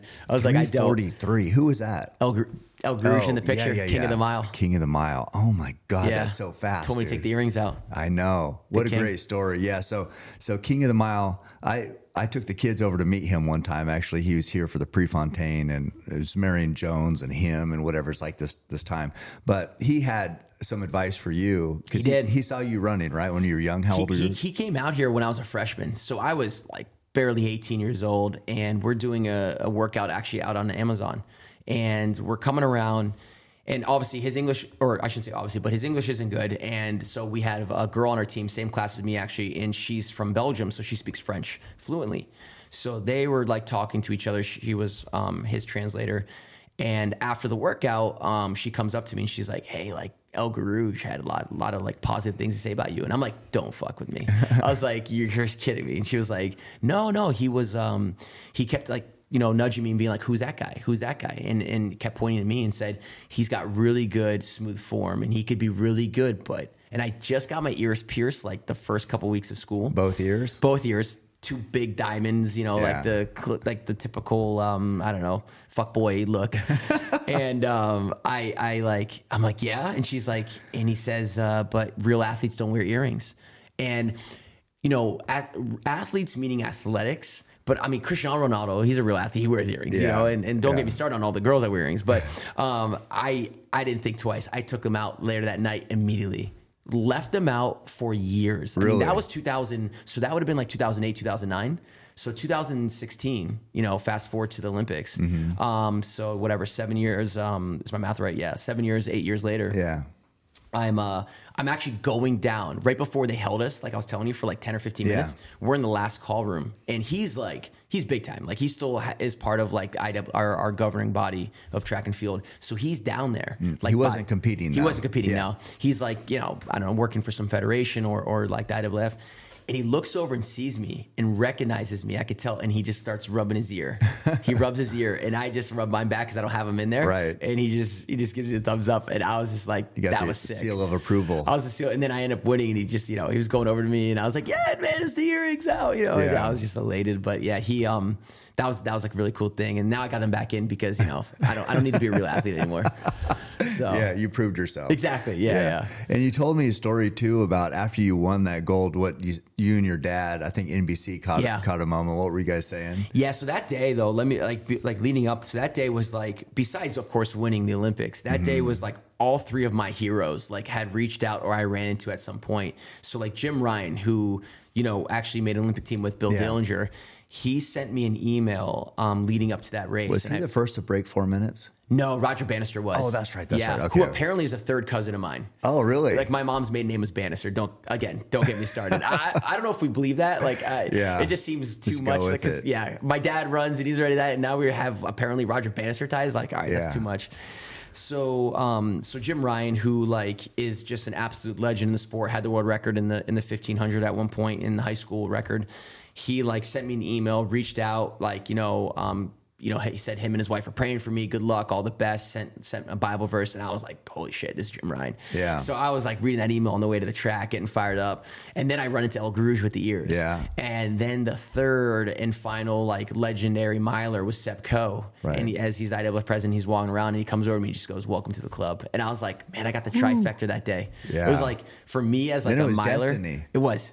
And But- so I'm finishing the Yeah. race and I'm going around and um, you know I'm just I'm, I got the American flag draped over me and I'm just fucking just you know slapping high fives, taking pictures. I'm still like wondering if that was real. And I finally like see my dad. He must have came down from the stands and he's just yelling at me and I'm going. Are you fucking kidding me? And I look back and he goes, Are you fucking kidding me? and we must have done this exchange for like what felt like an hour, Yeah. but like for at least like maybe like 10 or 15 seconds. And then I look back at the NBC replay and all you see is just our mouths. And it doesn't take anyone that needs to like be a good lip, like lip sync like reader. They could just see those F bombs flying. That's And awesome. uh and yeah, that was um that was a that was a great moment. Um, we were both just in disbelief, man. It was like it, my, my my dad again. My dad will never pass up on a celebration, you know, Yeah. especially a celebratory drink, right? that night, I've never heard these words that come out of his mouth. We finish. I'm like, dude, we're we're we're going to this place. We're gonna like, you know, we're gonna get some champagne. Like, come, like he goes, he's like, uh, he's like, I'm going back. I'm going back to my Airbnb. And we're like, "You- you're not gonna come out like and celebrate with us. And he's like, he's like, I don't want to drink right now because that's gonna kill this buzz. I have a good buzz going, and I want to feel like how I'm feeling. And I want to remember it. Right. And so he just went back to his. I saw him in the morning for like we were on the Today Show or something. Yeah. But he it was like the first time I never I never heard those words out Wasn't of his mouth. celebrating, wasn't partying. I never heard him pass on a drink. Yeah. and and, and he he was just like I, I like it looked like he was in shock, you know. Yeah. and he just wanted that feeling, like you know, people drink to forget, right? Yeah, like they don't want to remember. And and I was just drinking to celebrate, but he Right. like he didn't want any type of like. I mean, even to this day, he laughs at people doing beer miles. He goes, "Why would you want to ruin two good buzzes? You know what I mean? A yeah. good run, Yeah. and and and and a, Right. and a good buzz from drinking. Yeah, You know, it's like yeah. combining two, but like." He had it obviously. A, he was on a high, you know, from Yeah. like that Olympic race. That he was like, I don't want anything, or I don't want to be around anyone. I just want to like bask in this. Oh, you know. And have you? Do you guys ever watch that race like over the years? I don't know if he does, and I'll be completely honest with you. Like, I actually don't watch it as much as you would think. I think I've seen that race less than ten times in my Hmm. Life, easily. Yeah, and a lot of those times are like if I'm doing an appearance or I'm Mm-hmm. Speaking somewhere and they'll show up before, and um, I don't know why it is that I don't watch it as much. I think I probably would watch it more when I'm done running. Yeah. I think it's one of those things that it's just like, like I don't want to live there. Yeah, like right now. You're on to the next. I Yeah. mean, like you said, there's always something around the corner that you Yeah. got to get ready for. I don't really watch back a lot of like my my races um, unless I can learn something from it, Mm-hmm. you know. But other than that, it's like it just feels like you're living too much in the glory days, right? Yeah. And, and I'm okay with that, like when I'm you know older. But right now, it just like I don't know. It just seems like um. There's like this like meme where it's like a guy's like you know reaching out to his picture and you know it's like like it- it's just like it just feels like I'm just like trying to rehash or relive something you know and it's just Yeah. like you know I'm, I'm still trying to create like you know new goals and new memories Right. and, and great memories. And um, you know, obviously, it might not look like winning Olympic gold and being at the top of the pinnacle, but it could be winning Olympic gold in, a, in another arena. You know, Yeah. however that may look. Yeah, and you got you know your fourth Olympics to make. Damn right. Yeah, I got Olympic trials. Uh, you know, beat up these uh, these young kids talking shit. Wait, no one's talking shit, right? That's that's right. It's in my head. Oh, it's all no. We'll we'll make them talk shit. Please do. Yeah, yeah. Can you, yeah, maybe maybe you need to talk. shit. Just, maybe you make it a fake account and just start like There chiming on me. I could do that. I might need that come next year. Um, you did have another good story about uh, the 1908, Yeah. like the last win in the Chicago, the Cubs too. So um, he actually he ran for my dad. Um, I, w- I won't mention his name in case you know he doesn't want to know that he's a he's a gambling degenerate. um, but there's a, there's a guy, uh, a friend of mine, in and uh, and a former runner, um, and so.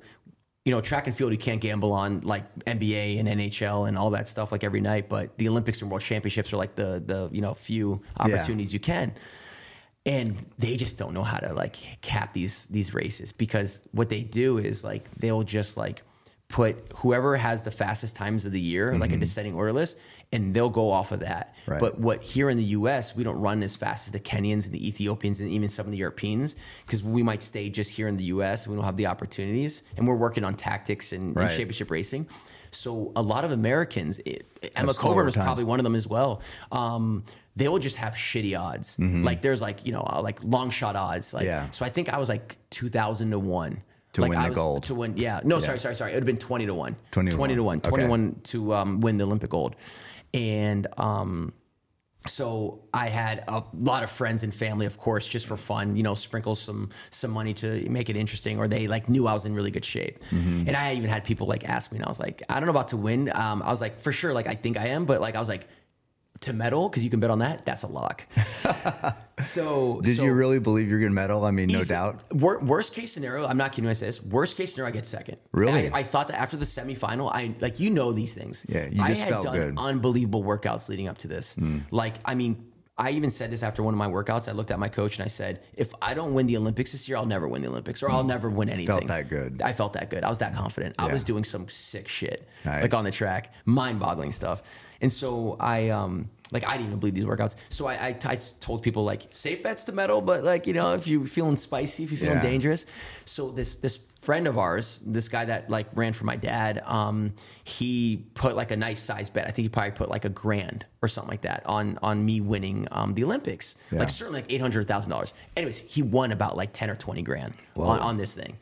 And um, and I ran I ran into him um, later that fall. And the funny thing is, we're actually at this party that was open bar, Mm-hmm. and he's like, I I, I got to buy you a drink. I'm like, it's open bar, and he was like, well, another time. Yeah. And he's like, let me tell you why. So he's telling me this story, and he goes, I put you know this amount of money on you winning. I'm like, damn, that's like nice, good hit. You know, like Yeah. congrats. You know, eight, Yeah. eight, 10, 20,000. Right. He goes, doesn't stop there. He goes, you won the first Olympic title for an American in the 15 since 1908. I knew the Cubs hadn't won a World Series game, uh, World Series since 1908, and I thought it was an omen. And I, I don't think he was a Cubs fan. He might have been, but he just knew that. Right, that So connection. He and this is, mind you, this was I won the Olympics in in August, so the playoffs haven't even started with Right. with Cubs, so it was a long shot. He parlayed that whole amount of money on the Cubs to win the World Series. That scored him like six figures. Oh my God. And and as everyone know, like any foot, any baseball fan out there knows, Yeah. in 2016 the Cubs were also the first, um, you know, to do something in 108 years. Yeah. And so like Incredible. dude. If I ever see like some type of like sign like that again, Yeah, I'm shipping you're it. jumping on it? I'm shipping it. That's incredible. I mean, good for him. Good for him. I'm like, Nice I still haven't seen that drink. yeah. You know, I haven't seen that drink since. Nice parlay. What a parlay is right. Um, yeah. Uh, then I was also thinking. So you said Dellinger has a lot of stories. Tons. What's what's, an, what's another good story that stands out from him? Oh man, you know it, it's one of the biggest um, like uh, crimes out there is is Bill having a stroke that he did in 2000 because I mean you saw his house, Yeah. just the amount of people and and um, pictures that he has. Like he's been, I mean he's 89 years old. He's been Mm-hmm. around. He's um, Last night he wanted to keep taking us to different rooms. Dude. I mean, pointing, wanted Yeah. to show everything. Dude, that's what he does. It's, it's a sh- it's a game of charades with him. You know, it's like Yeah. you know you got to like, all right, who who's your favorite runner? You know, we finally cracked that code, but it Yeah. took like a few minutes. But um, he just has so many like, and and again, it was a different era, right? Like w- where he grew up in, Mm-hmm. Yeah. and the stuff he was able to do. Um, but another another funny story, another crazy story of Bill. Let me think. Um, I have I have so many of of uh, of my dad and him. I'm just like blanking on him because it's like one of those like things. That's it's like just too many. But um, Your dad had that good one where he ran into Bruce Jenner. I like that you one. like that one, yeah? Yeah, yeah. He, uh, yeah. So he was, um, he was in the, like I said earlier, he was in the 1976 uh, Montreal games, and he was roommates with him. Mm-hmm. And they get on a, they're they're both flying to um, get honored for the 2008 trials. They're, I think they're honoring that Olympic team. Um, and so my dad goes out there for it. And I remember actually sitting on the couch because I was like hurt and I didn't want to go out to the trials and be around it. And so Yeah. he's flying out there and he must have been on his like connecting on the last leg going into Eugene. And he's like walking onto the plane and he looks over and he sees Bruce sitting, you know, first class. And um, at the time, you know, um, my dad, like I said earlier, was a was a bigger guy, like as a bigger runner. You know, he weighed 170 or 180 as a as a distance runner. And so, um, you know, as you would guess, after stop running those hundred mile weeks, he gained some weight. Yeah. He could work out twice a day. He's still going to be 220, you know, and and uh, so my dad, you know, obviously gained quite a bit of weight, lost lost, you know, lost his hair. Yeah. You know, back then in the 70s, he had the whole flow He had the thing hair, the going big mustache. had all that stuff going. beast, yeah. And so he, um, so yeah, bald, you know, fat, um, you know, and he's walking onto this plane. He looks over and he's like, Bruce. And you know, at this time, you know, this is 2008. You know, so um, before Bruce was Caitlyn. Yeah. Um, and uh, but nonetheless, you know, had you know some work done. He goes, Bruce, and, and Bruce looks over at my dad and he's kind of like, you know, kind of, you could tell was like not quite sure who this is. Like, help me out here. And my dad's like, it's Matt. It's me, Matt Centrowitz. And Bruce's like, oh, Matt. Holy shit, could hardly recognize you. and my dad just shakes his head in disbelief, like, you know, I, I'm just Asian. He goes, motherfucker recognize me. I can barely recognize you. With, you know, you got Plastic plastic surgery, surgery, yeah. everything. I mean, his whole face was done, and, and my dad was like so offended. You know, he was just like, man, I gained like, yeah, 20 pounds, but shit, man, look at you. Now he really wouldn't recognize him. Would Oh he? man, with those tits. Yeah, I don't think you'd recognize him one bit, man. He's like, that's not the that's not the room. I didn't see those uh, in Montreal, man. I didn't see Oh, those. yeah, roo- roommates with Bruce back then. But there is a documentary out, and Bruce was a freaking savage. Yeah, I mean, an I actually haven't athlete. seen it, but man, I Yeah. mean, when you like I said, when you win, like Ashley is one of my like close friends with Mm-hmm. with Travis and I went to school together. When you're like the decathlon world champion or Olympic champion, you're declared the greatest athlete like Yeah. of you know that time. Like that's just like you know back in the day, that's how they marked you know, who's the greatest athlete? Well, they looked at like who can do all these events. And, Yeah. And the deck was Yeah. like that standard, right? That's Oh, how you he measured was it. handsome, big, strong, greatest athlete of all time, just like who you'd want to be. Yeah. And it's crazy. Dude, crazy yeah. to what he what Don't think you saw that coming. did not see that coming. Yeah. No. Um, what was uh oh, you had another good story about your dad. You didn't know. So tell the story. You didn't know your dad was a two-time Olympian for how yeah. long? Oh, that was one of them I was going to say earlier. Yeah. Yeah. when I was coming to the sport, um, you know, whether it was reverse psychology or, or whatnot, you know, I knew my dad was a coach. Mm-hmm. Like growing up, I was 100% going to be a soccer player. Mm-hmm. My screen name was Danex Pele 39. And when I, I didn't say, I said that right, duh, DA, because the was taken already. Okay. The next Pele 39, I don't know who had that screen name out there. And if they're listening, like, fuck you, dude. Like, I had to do duh. Duh. And so I had duh next Pele 39. And um, Were you good? Damn right I was. No, Yeah. no, uh, no. I so I thought. Yeah. And and no, I was good for like a travel, you know, Maryland soccer, you Yeah. know, traveling team. Um, but I thought I was a lot better than I really was. And again, that's you know, there against myself. And I get to high school, and I don't make varsity. And, and that was a huge blow as a freshman. And only one freshman did. Hmm. But I at least knew that if I was going to be playing for Barcelona or Real Madrid, I had to be on varsity no matter what right, Right. away. So that was like a huge shock and, and blow to my ego. Mm-hmm. And so I was like, and, and again, like, you know, with soccer, you do a shit ton of running, right? Like it's, it's a, what we call in running fartlek. Yeah. And, and it's where you're stopping and going around. and Yeah. stopping and going. And so I knew I had those tools. Like I knew I was fast. I knew I could run long distance and, and I, and I do it. I did enjoy it, but like obviously soccer was a lot more fun at a young age. And so my dad was just like, you know, he would take me to track practice, like his track practice, and he'd be coaching Olympians and and like you know some of the some of the world's best athletes. And I'd bring my soccer ball, and I just you know wouldn't even bother watching the track practice. I'm juggling and I'm hitting against the ball, and uh, you know as as high school got closer, I was like, yeah, I think I'm gonna go out for soccer. I don't think I'm gonna do cross country. And my dad goes, smart, smart. He's like, and I'm like, why? You know, I'm thinking like, you know, here's a track coach. Why wouldn't he want to like me to do running? And he was just like, no, no, no, stick with soccer. He's like, it's way easier. Like track is just way too tough. And I'm like, dude, what are you talking about? Yeah. Like track is a non-contact sport. Like soccer, we're slide tackling, man. Like, do you even get it? And so he um he kept this narrative. Like he was just like and, and truly like even talking to him this day, he loved that I started with soccer because it didn't burn me out. But he like was okay with me playing for as long as I wanted to, like while still doing track. And so after I got cut, when I didn't cut, after I didn't make varsity, Right. I was like, I'm going for track. Like, you know what? Like if here's my ticket to go to a D1 school or get a scholarship. And so I got like immediate success.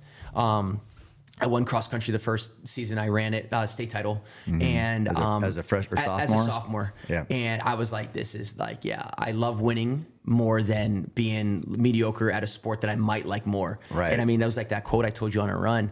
One of my, like, in my opinion, it's one of the most like misleading quotes, or I, I just don't buy into it. Where someone says, "Find something you love and you'll never have to work another day again," or you know, find something you love and you'll be great, right, Mm-hmm. or something like that. And it's like, no, no, no. You find it's the other way around. You find something you're great at, that you're really good at, and then you'll love it. Mm-hmm. Right. And and I Because started winning's fun. there you go. At a young age, it's addicting. Feels good, yeah. feels great. Yeah. you know, I can't I can't tell anyone who just like loves having a participation trophy. Right. I mean, my name's getting written up in the newspaper. Colleges are um, sending mail to me. I mean, Yeah. Was that funner than not making varsity? dude. Dude, it was Yeah. not fun. Yeah. Um, girls did not come out to JV games. Right. They didn't watch JV games, let me tell you that. So I um um so yeah, so my, my dad was like telling me like, you know, all these things like just stick with soccer, you know, running's too tough. So again, I knew my dad had um running relationship in, in the sport somehow in some capacity. So the first newspaper article I got written up on, the first line, son of two-time Olympian and former American record holder Matt Centrowitz. And I go, the hell? I was like, dude, they, they got this wrong. like, I, like, you know, they got the wrong guy, you know? And, and I, and I, I might have probably, you know, he's probably out coaching. I probably showed my mom and she's like, yeah, like your dad's done that. Or like, you know, done, and, and none and of you his, didn't know that. none of his accolades, none of his like memorabilia were up. Like we had a wall unit of things, and none of that was in there. And my mom likes to share this story, where growing up, even before like I was even playing sports, I was like super super young at the time, like just born or something. Um, they used to have this UPS guy that would like my mom was pregnant with like my my younger sister and this ups guy was like super nice guy and he like visited often because my dad um, being a track guy always had shoes running shoes being sent to the house. So we had this ups guy coming weekly and anytime like you know if my if my main door was open and the glass door he would see my mom like doing something he'd come in and, and bring the package in Right. so he would do this like for a while and he'd come in and sometimes like my dad would be there or he'd finish a run and the guy would be like no no no you, you you're stretching wrong or you, you should stretch more or like you know those Giving shoes aren't tips. giving him tips and my mom would like watch my dad and my dad would just take it and he'd be like oh yeah thanks so much i really appreciate it never once said anything more than just like you know take it or like Yeah. that's great awesome thank you and this went on for freaking, according to my mom, months, right? Yeah. Like, and they, it was like a first name basis. Like, Matt, like you're doing that wrong, blah, blah, blah. so one day, um, my mom was cleaning out the storage unit and had some of my dad's stuff up. So when 1980 Olympics got boycotted, um, they were all given like basically artificial gold medals. So my dad's got this Olympic gold medal that's, you know, Yeah. I'll tell him it's fake. You know, it's not the real thing here. Um, so he's got this artificial gold medal, and it's like a re- it's a really cool thing, right? Like they honored Yeah. all the athletes that like obviously didn't participate and and um, you know doing something for for the greater good. So it was out, and this guy comes in and he's delivering the package, and he looks over at the table. And my mom's in the kitchen. She like looks over because she like stops hearing him talk or something, mm-hmm. and sees him literally look down, like, and you can tell like he was like shocked, like his jaw dropped.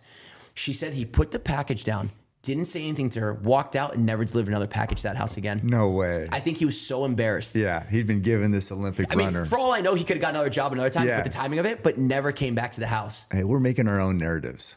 I, but I'm telling a story. I, I can only tell a story that my mom tells. Yeah, right. You know what I mean? I, hey, listen, I was two years old, three years old, saying, "Listen, motherfucker, I don't know he's an Olympian either." you know?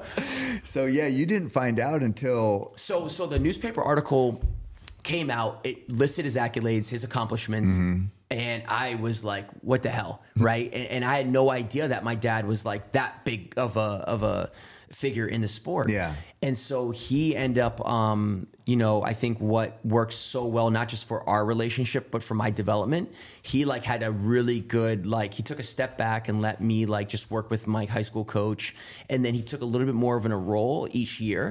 And I remember my senior year, like, my dad is like, if you think I'm loud and obnoxious and brash, my dad's like, I mean, he was born in Bronx and I, I'm just a suburban Maryland kid. Right. And, uh, you know, he would show, he would show up to practice sometimes by my senior year when he knew that, all right, he needs to do a You're- little more work. you're Like, I'm ready for it. Like, Yeah. I'm ready for this.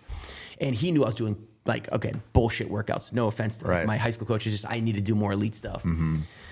And uh, he'd show up to the workout and be like, what'd you do? And I'd be like, I did, you know, five by 300. He's like, that's enough. Put your flats back on. So I put my flats back on. And he goes, um, you know, he'd give me another workout, like basically another workout on top of a Right. workout that made it an elite workout. Yeah. uh, All, all together. And, and my dad is this, like I said, I already told you, he's this big, you know, Personality. big personality, but he's like whiter than me. He's bald, Mm. and and like unless you actually looked at small little like characteristics and like mannerisms of ours, like you wouldn't, you know, you just don't think he's my father, right? Yeah. And so he gets out there and he's fucking barking at me. Arms, like I, my my arms are always low, and uh, arms, arms, all the way through the line, faster, hurry up, you know, quick, like pick up the jog. Everything, I'm just getting every single second I'm getting barked at. Yeah. And every high school kid on my team is just like, what the fuck is going on here? and this goes on for like the next like 10 minutes. Yeah. And as soon as I finish the workout, doesn't stick around. He goes, I'll see you at home, and then walks away. And everyone comes over to me and they're like, who the fuck was that? And sometimes if I was in a mood, I'd be like, I have no idea. I go, I have no idea. But over time, they like figured out that it was Yeah. my dad. Yeah. And um, he just had this presence about himself that and this confidence Mm-hmm. that like I didn't think twice, man. If he if he said I was ready for something, I was ready for something.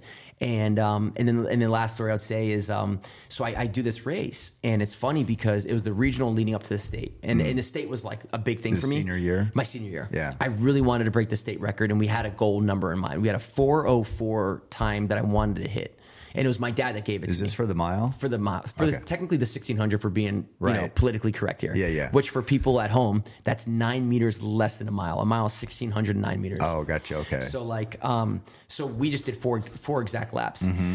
and so um 404 was like the goal all season and um, my last test before the state meet, I was going to do this mile to qualify for the state meet, it's the regionals. And my dad had a specific pace he wanted me to run.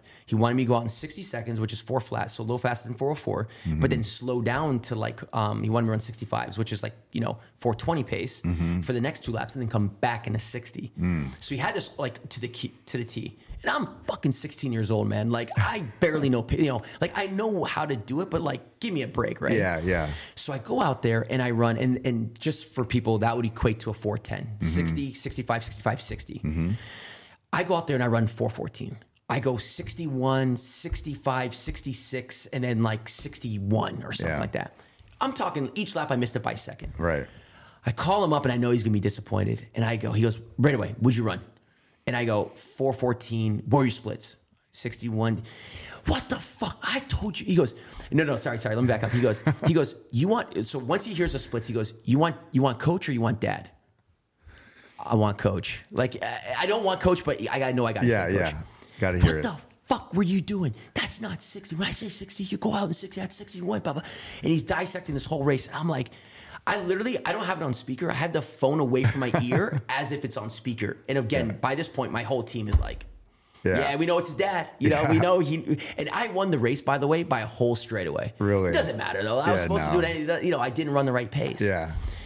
I'm like, fuck, man. I knew this was coming, right? And I'm just like, I'm. I knew it was like not gonna be good when I when I hit the splits, but I didn't know it was gonna be this bad. He's yelling at me. He's barking at me. He's like, "That's not how you're supposed to be doing. You're not supposed to run that." And again, like I said, I'm 16. Like I, professional runners sometimes can't get that pace Right. down like that. Yeah, yeah. But he demanded that much, and he and he expected that much. He finishes his bark and he goes, "As dad, love you. Can't wait to see you when you get home." And and, and brought his tone down Right. like that. And so once I got home, it was like, All how was school? Like we moved on. You know what I mean? So Yeah. like we had this great balance. Like yeah, he yelled the shit out of me. You know what I mean? Mm-hmm. Like and he demanded and wanted that much. And like I was thinking at as a 16 year old already as a college runner. Yeah. So the time I got to U of O, I was way ahead mentally than those guys. Mm-hmm. And the time I got to be as a professional, I was already thinking that way for years. Oh, that's And- such and- an advantage. Big time. I mean, and, and he exposed me to like those athletes that he coached, not just his college guys that I hung out with on the Mm-hmm. weekends. I'd, he'd drive me into practice and I'd hang out with these college guys in the dorms.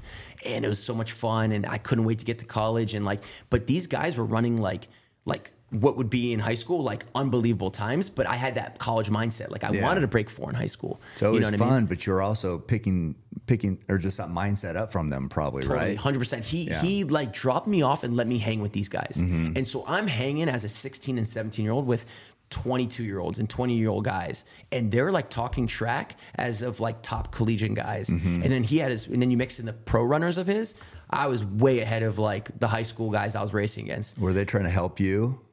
They, the, oh, for sure. They were Yeah. trying to help me because if I ran better, that meant he, my dad would be nicer to them. Oh, I see. If my dad showed up to a practice, like yelling at them, they knew I fucked up somewhere. no, seriously. Even to day, they're like, we Really? knew like Matthew like had done something.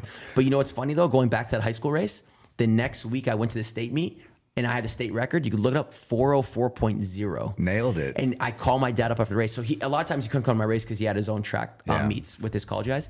I call him up after the race. I'm fucking pumped to call him up because of course Yeah. like I nailed Yeah, it right. won. And I was pumped. But not only just one. Yeah, right? yeah. Oh yeah. Okay. I don't know. It was Maryland, so it was like it was easier to win states. But like I I broke the state record and I like I ran exactly what we wanted to like what I Mm-hmm. wanted to run. And I call him up, and I remember before he celebrated, I go I go hey. I won. I, I, I ran 404. I ran 404. Like I was, he goes, Yeah. he goes, before he goes, what were the tenths? I go, point zero. He goes, great. Like he was like, it was like, Still but down. everyone Yeah. knows 404 nine is different than 404 flat. Yes, You know what I mean? And, and I mean, that's a big second. And, um, and I mean, like my splits were right on. And again, Mm-hmm. like that was, I mean, some people will be like, man, your dad was a hard ass. And like that, like, I'm, I'm sorry for you, but like, I love that I got that kick in the ass. Yeah. And, and, and like, it's almost like the tiger thing. Mm-hmm. You know, you ever watch that documentary, the two part thing? Yeah. you know, you look at his childhood and, and like there are definitely times that you're like, man, I feel bad for Tiger. Mm-hmm. Like, you know, I, I had a childhood. I'm not saying that I didn't, but like Tiger, it seems like, you know, maybe he didn't have a childhood. You know, Mm-hmm. he was like demanded this much from his father and, and, you know, like the way he was um, being pushed and this and that. But there's no Tiger Woods without his dad Right. doing that. And for me, it's like, there's no Olympic gold if I didn't have like all of those things throughout the years Mm-hmm. and had that bar set like that. And so I'm not sitting here being like, man, I wish I had a nicer childhood and he was easier on me and and you know this and that had more TLC and then still wanted this. Like I know that doesn't come without that. Right. You know what I mean? You And- get it. At that time, but when you were a kid, were you like, what the fuck? I don't know. Maybe I was just so immune to it. I mean, I, I was scared. Don't get me wrong. Like I, I was dreading those calls sometimes. Like I'm not gonna sit here and be like, oh, here we go. Like I was like, fuck. Like I, you know, Mm-hmm. Your I dad was disappointed. scary? Oh yeah, man. Yeah, damn right. He, he, I mean, he had. Oh man, I could go on stories. I mean, luckily he's not college coach. He's not coaching college anymore. But he could have. Got, he would have got fired years ago Yeah. in this type of climate. You know, he had that. He had this presence about himself that he could walk into a room. The best character that I've ever seen on TV that I can relate my dad to. Tony Soprano. Really? Tony Soprano, there's so many scenes where Tony will say something. Sorry, sorry, sorry. He won't say anything. He, you know, you messed up, and he will just look The at a guy, and he's got heavy breathing. He'll go, and, and that you don't need to say anything. And my dad would bite his lip. Yeah. And he would like, you could tell he was about to erupt. Yeah. And, and when you're like a little bit calmer before it, you're like, oh shit. and, and, and sorry, the last story I'll go on about my dad of like, just like the presence and like the type of guy he was. I was in high school, but I was a sophomore at this time, and he was pulling me out of school early to go do this, um, to go do this uh, workout with another top high schooler in the state. Um, and uh, he he was like, it, it was post, um, it was post state, so like we're getting ready for a national cross country meet, and it was like I was like pretty pumped about it because it was like my first national Yeah. um, cross country meet as a, as a um, high schooler, and it was report card day. And I was always one of those guys that like mostly A's, a few B's, and always sprinkle that one or two C in there. You know what I mean? That, that was just me. Yeah. That was the type of student I was. And um, he's taking me out of school early. And luckily, report card day was always one of those like, you know, bullshit days where like you weren't doing much. Yeah, half day. yeah. So he's taking me up. He's taking me out. And, and he, my dad always had used cars, old used cars. Like he had a Mazda Protege. And this thing had like 300,000 miles on it. And he picks me up and he knew it was report card day. Like, of course, I told him, like, you know, he knew it was coming up. And he get, I get in the car and I'm just like, you know, of course, I got my head down a little bit and I'm, I'm a little scared. And, and he's driving out of the, we're, we're not out of the parking lot, but we're starting to drive out of the parking lot. And he goes, How's the report card? Like, would you, would you get? Like, and I go, um, I was like, you know, about to answer. And he goes, Any C's? Like, before I could answer. And I go, I go, no, no C's. And he goes, he goes, great, great, great, awesome, great job, son. You know, we're driving out, still in the parking lot. You got a D? And I go, but I got one D. and I say that, and he laughs, like thinking I'm fucking with him. Uh oh. And he looks over at me, and he could tell I'm not joking. He puts that shit in park real quick, slams on the brakes. We're still in the parking lot. Takes his fist, smashes his dashboard. That clock that he had busted out. And I mean, it, like I, I told you, it was an old car. Yeah. It f- spit out to the back seat, and I snapped my head like if that was me, I was dead. And he goes, "Are you shitting me?" And the car is rocking of him, just like you know, moving his arms. We drive back to the house. He doesn't say anything. We drive fast back to the house. It's the fall. It's it's uh, cross country season. It's November. He goes, it's it leaves her on the ground, leaves her in the in the yard, and he goes, rake all these leaves, and he got the trash bags, he's got the bins, and put them in the bins and break them up and put them in the bags. And he goes inside, he's collecting himself. I'm fucking raking. I'm you know this and that. I'm putting them in the bags, and I'm I'm, I'm you know I got most of the yard complete. He comes out and he looks at the yard. And he takes the bag and rips it open, spreads it everywhere, takes the takes the um, Leaves. the the bin, and he's Oh. dumping the bin either probably on me and on the thing. And he goes, "Do it again." He goes, "You better get used to this shit because this is what you're gonna be doing for a living." And I'm at this point, we live in a nice residential area. People are like. Like moms and, and, and parents are looking out their bay windows, Yeah. closing the windows, and they're like, "Ah, Matt's at it again." No, they it was like that, but they were like concerned. Yeah. And he's like, I'm going to fulfill my obligation. I'm, and he drove over to the track practice to go Yeah. time the other kid I was supposed to work out with. Right. He's like, I'm doing my end of the deal. You didn't keep up your end of the deal with your my, with my report card. And I mean, he wasn't wrong. Like you Right. know, um, and so he didn't let me run nationals that year. I, I didn't. I didn't race. And Really? And you know what's really funny is um, my mom was always the academic one. My mom always like. I don't care about this running thing. You make sure you have good grades. And my dad, you know, being a track coach was just Mm-hmm. Yeah. like, you know, a C, whatever. What, what was your splits? You know, Yeah, right? right. And that time, I think, like we we talk about this obviously to this day, and we look back, and of course we're fucking joking and laughing about it. My mom was like, "I wanted you to run." She was like, "I was pissed at you to run." I was like, you know, thinking like, you know, scholarships and opportunities that you Right. could had, and my dad was just so adamant about that, and so that was a good lesson. Yeah, I sent a message to you. Didn't Oh my god, dude! Yeah, I wish I could say I never got to see you to this day, but I don't. I never got a D yet. That's last school. D. Last D. Yeah. Oh yeah. I mean, dads. It's like you know you want to push your kids, especially you being an elite. But I mean, any like a normal dad like me, I still I can get that mindset because I do remember. I remember I came home from work one time in Truett. He was running cross country, but he was at home, and I'm like, so why, "Why are you home?" And he's like, uh, "I'm I was feeling sick." I said, "So you didn't go to practice?" He's like. No, I was feeling sick. I'm like, okay, get your shoes. We're going to Pisgah. So I took him over to Pisgah. It was raining.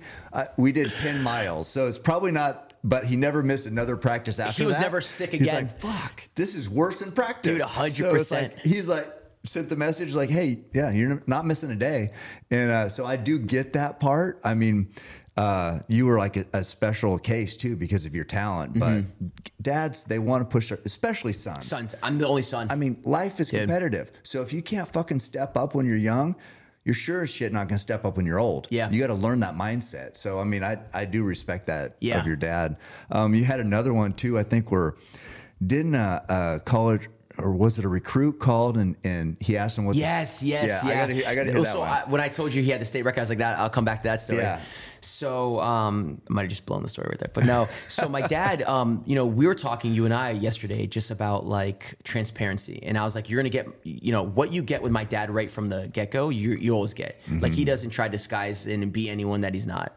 And um, you know, a lot of times, you know, maybe a college coach is recruiting you and they put on a different persona, Yeah. you know, and like being a little Get more in, likable, you gets you in, and then all of a sudden you show up and you're like, what the hell? Like, what did I get myself into? yeah. My dad, from the day he calls you to like the day you graduate, same guy, you know, and um, and a story on that is I'm sitting in his office and like you know like every weekend or you know going into going into DC, he coached at American University. And um, and he, being a New York guy, he loved recruiting kids from the Northeast he just you know one he could relate to them Mm-hmm. um two he just he just found to northeast kids were a little bit tougher than, Had than an some of the southern kids yeah Yeah. yeah, And, and but then uh, probably even more so they related to him you know what i mean like my dad uh, obviously a very peculiar guy like a specific type Mm-hmm. of guy that like you know a southern boy or southern belle might not like be able to yeah yeah you said it not me Soft in the sun all the or time. Or a Cali kid. Uh, Yeah. uh, that's probably the softest stuff. But anyways, um, so he's calling this kid, and it was a really good kid. Like he was probably would have been one of the best guys that my dad would have gotten. So he calls this kid up like he does every week, and you know doing the doing the rotation, doing the calls, and he gets on the phone with this kid. And I forgot the kid's name is, but let's just say it's Kevin. Kevin, how's it going, man? Like, uh, you know, um, how's the season going? How you doing? Blah blah blah. Kid's like, yeah, man, great, great. Yeah, training's going really well. Um, you know, I'm I'm uh, definitely in really really good shape, and I think I'm gonna give a crack at the New York State record. But Dad goes, that's fantastic, Kevin. That's awesome. Um, what what what is that record uh, by chance? You know, and he's like. You know, I think it's like 404. I think maybe like 403. And before he could even finish that three, my dad goes, No, you know what it is? It's 402.7. And you know how I know? Because it's my state record. And he hangs up, doesn't wait for anything. And I'm sitting there going, like, I'm blinking my eyes, like, dude, you had this kid on the ropes, man. Like you had him. Yeah. And he was like, he'll call back. You know, and and but like that's the type of guy he was. Yeah. And it was so funny because and I truly believe this. Um, to this day, no one has broken that state record. And my dad had that back in the 60s. Wow. Um, or early 70s, sorry. Um, and uh, and for me, I'll, I'll be honest with you. I have I have a state record in Maryland. I don't want anyone to break it. Um, I had I've had I've had other records that have been broken, like my Oregon one. I was pissed. You know, Yeah, like, yeah. like he truly wants his record to be broken. Yeah. He's like, it's I've had it long enough. It's time for a kid, and it's kind of crazy because high school kids are on another level right now. Yeah. and New York is a massive state of like great talent. Right. And they've had so many kids over the years that went on to do unbelievable things, and yet my dad's haven't record, record. still haven't broken it. Which is like, I mean, I, I selfishly I love seeing his his uh, his record still there. Which reminds me kind of another story here. Yeah. Um, but he really wants that. He like he really wants to see like another kid break it and take it down. He's like, it's time. It's amazing though. I mean, to, to have that time as must be special if it's Oh, for stood sure, for this long, for sure. 50 but, years. But speaking of um, but speaking of names and records, Yeah. So I come out to I come out to the University of Oregon, and um, I mean to be honest with you, records never really like mattered to me. Um, I medals and winning was more important to me, and I always felt like the the times would come. So um, I ended up I ended up breaking the University of Oregon 1500 meter school record, Hmm. and that's a big one. Who had it? Uh, um, so, I mean, all these greats have had it over the years, Right. like Prefontaine. Um, um, like I can go on all the list. So the guy, another, so the guy I'm on the list is the guy I took it from, but Joaquin Cruz. So Joaquin Cruz is an Olympic champion. Um, his school record in the 800 is like literally within a second of the world record. Like no one's touching that. Right. Um, up in the tower at U of O, like we have a, he has a floor, I have a floor. Like he's just like, I mean, I would probably name my son Joaquin, not just directly after him, but like it's Yeah. just this guy's a legend. Right. So he's got the school record, which I didn't even know what it was probably at the time, and I break it. So he had the school record, and I didn't realize who he broke it from, but he calls my dad up and he goes, Matt. And my dad's like, Yeah, who is this? And my dad never saved the number. He goes, It's Joaquin. It's Joaquin Cruz. My dad goes, Oh, shit, great hearing from you, uh, Joaquin. Like, yo, what's going on? he goes, I got to tell you, man, like when when I broke your school record, I never thought Matt Centrowitz would break that school record again. and he goes, I never thought another Matt Centrowitz would break that school record again. And my dad loves that he named me Matthew as well. Right. Because whether it's me or him, Yeah. you know, it's like his school record again. It's when I brought when I broke that Matt Centrowitz school record, I never thought Matt Centrowitz would come back again. and so um and so it was it was a Joaquin Cruz sandwich and um it was uh I mean, it's just an honor. Like, I mean, that guy again is like one of the the few athletes that I Yeah. for sure look up to, and you know, has an unbelievable stride and just Oh man, Um, is that the difference? Do you think, like in in running, is that? Do you guys look at stride stride length? Because to me, like if you look at somebody running, they look like they're running comfortable slow mile, but then you look at the time and you're like, holy shit, is that that stride length? And you're just eating up more ground and to do it more comfortably. Do you look at that that distance ever? I don't know if people do that. Yeah, you know it's funny because a lot of the Africans are pretty short. Like they could be like five five. Mm-hmm. Yeah. You know, and but they have long legs. Like they're all legs. Short, short body, long legs. Short, yeah. yeah. For sprinting though, you want shorter legs. That's why like Usain Bolt was such like anomaly, Right, Which was like kind of weird, yeah. Yeah. And he, massive dude, and so like he was defying all odds. Mm-hmm. But yeah, like you know, I can find in any event in track and field like a great athlete that either was really tall and had a long stride, and someone who's probably shorter with like a shorter stride. So I'm, I'm sure there's been done a lot of research of like what's more ideal and Mm-hmm. what would help. But like I'll tell you one thing: it doesn't matter if it's a long stride or, or short. They're all so efficient. They look so. Yeah. Their upper body's not even moving. You know what I mean? Like We they're not watch- swaying. in your final, you know, we watched it last night again. I showed the girls, but your So head, you're like a, you're like a thousand of those million views. yeah, probably, but you're you're like, uh, I mean, your head's not even moving.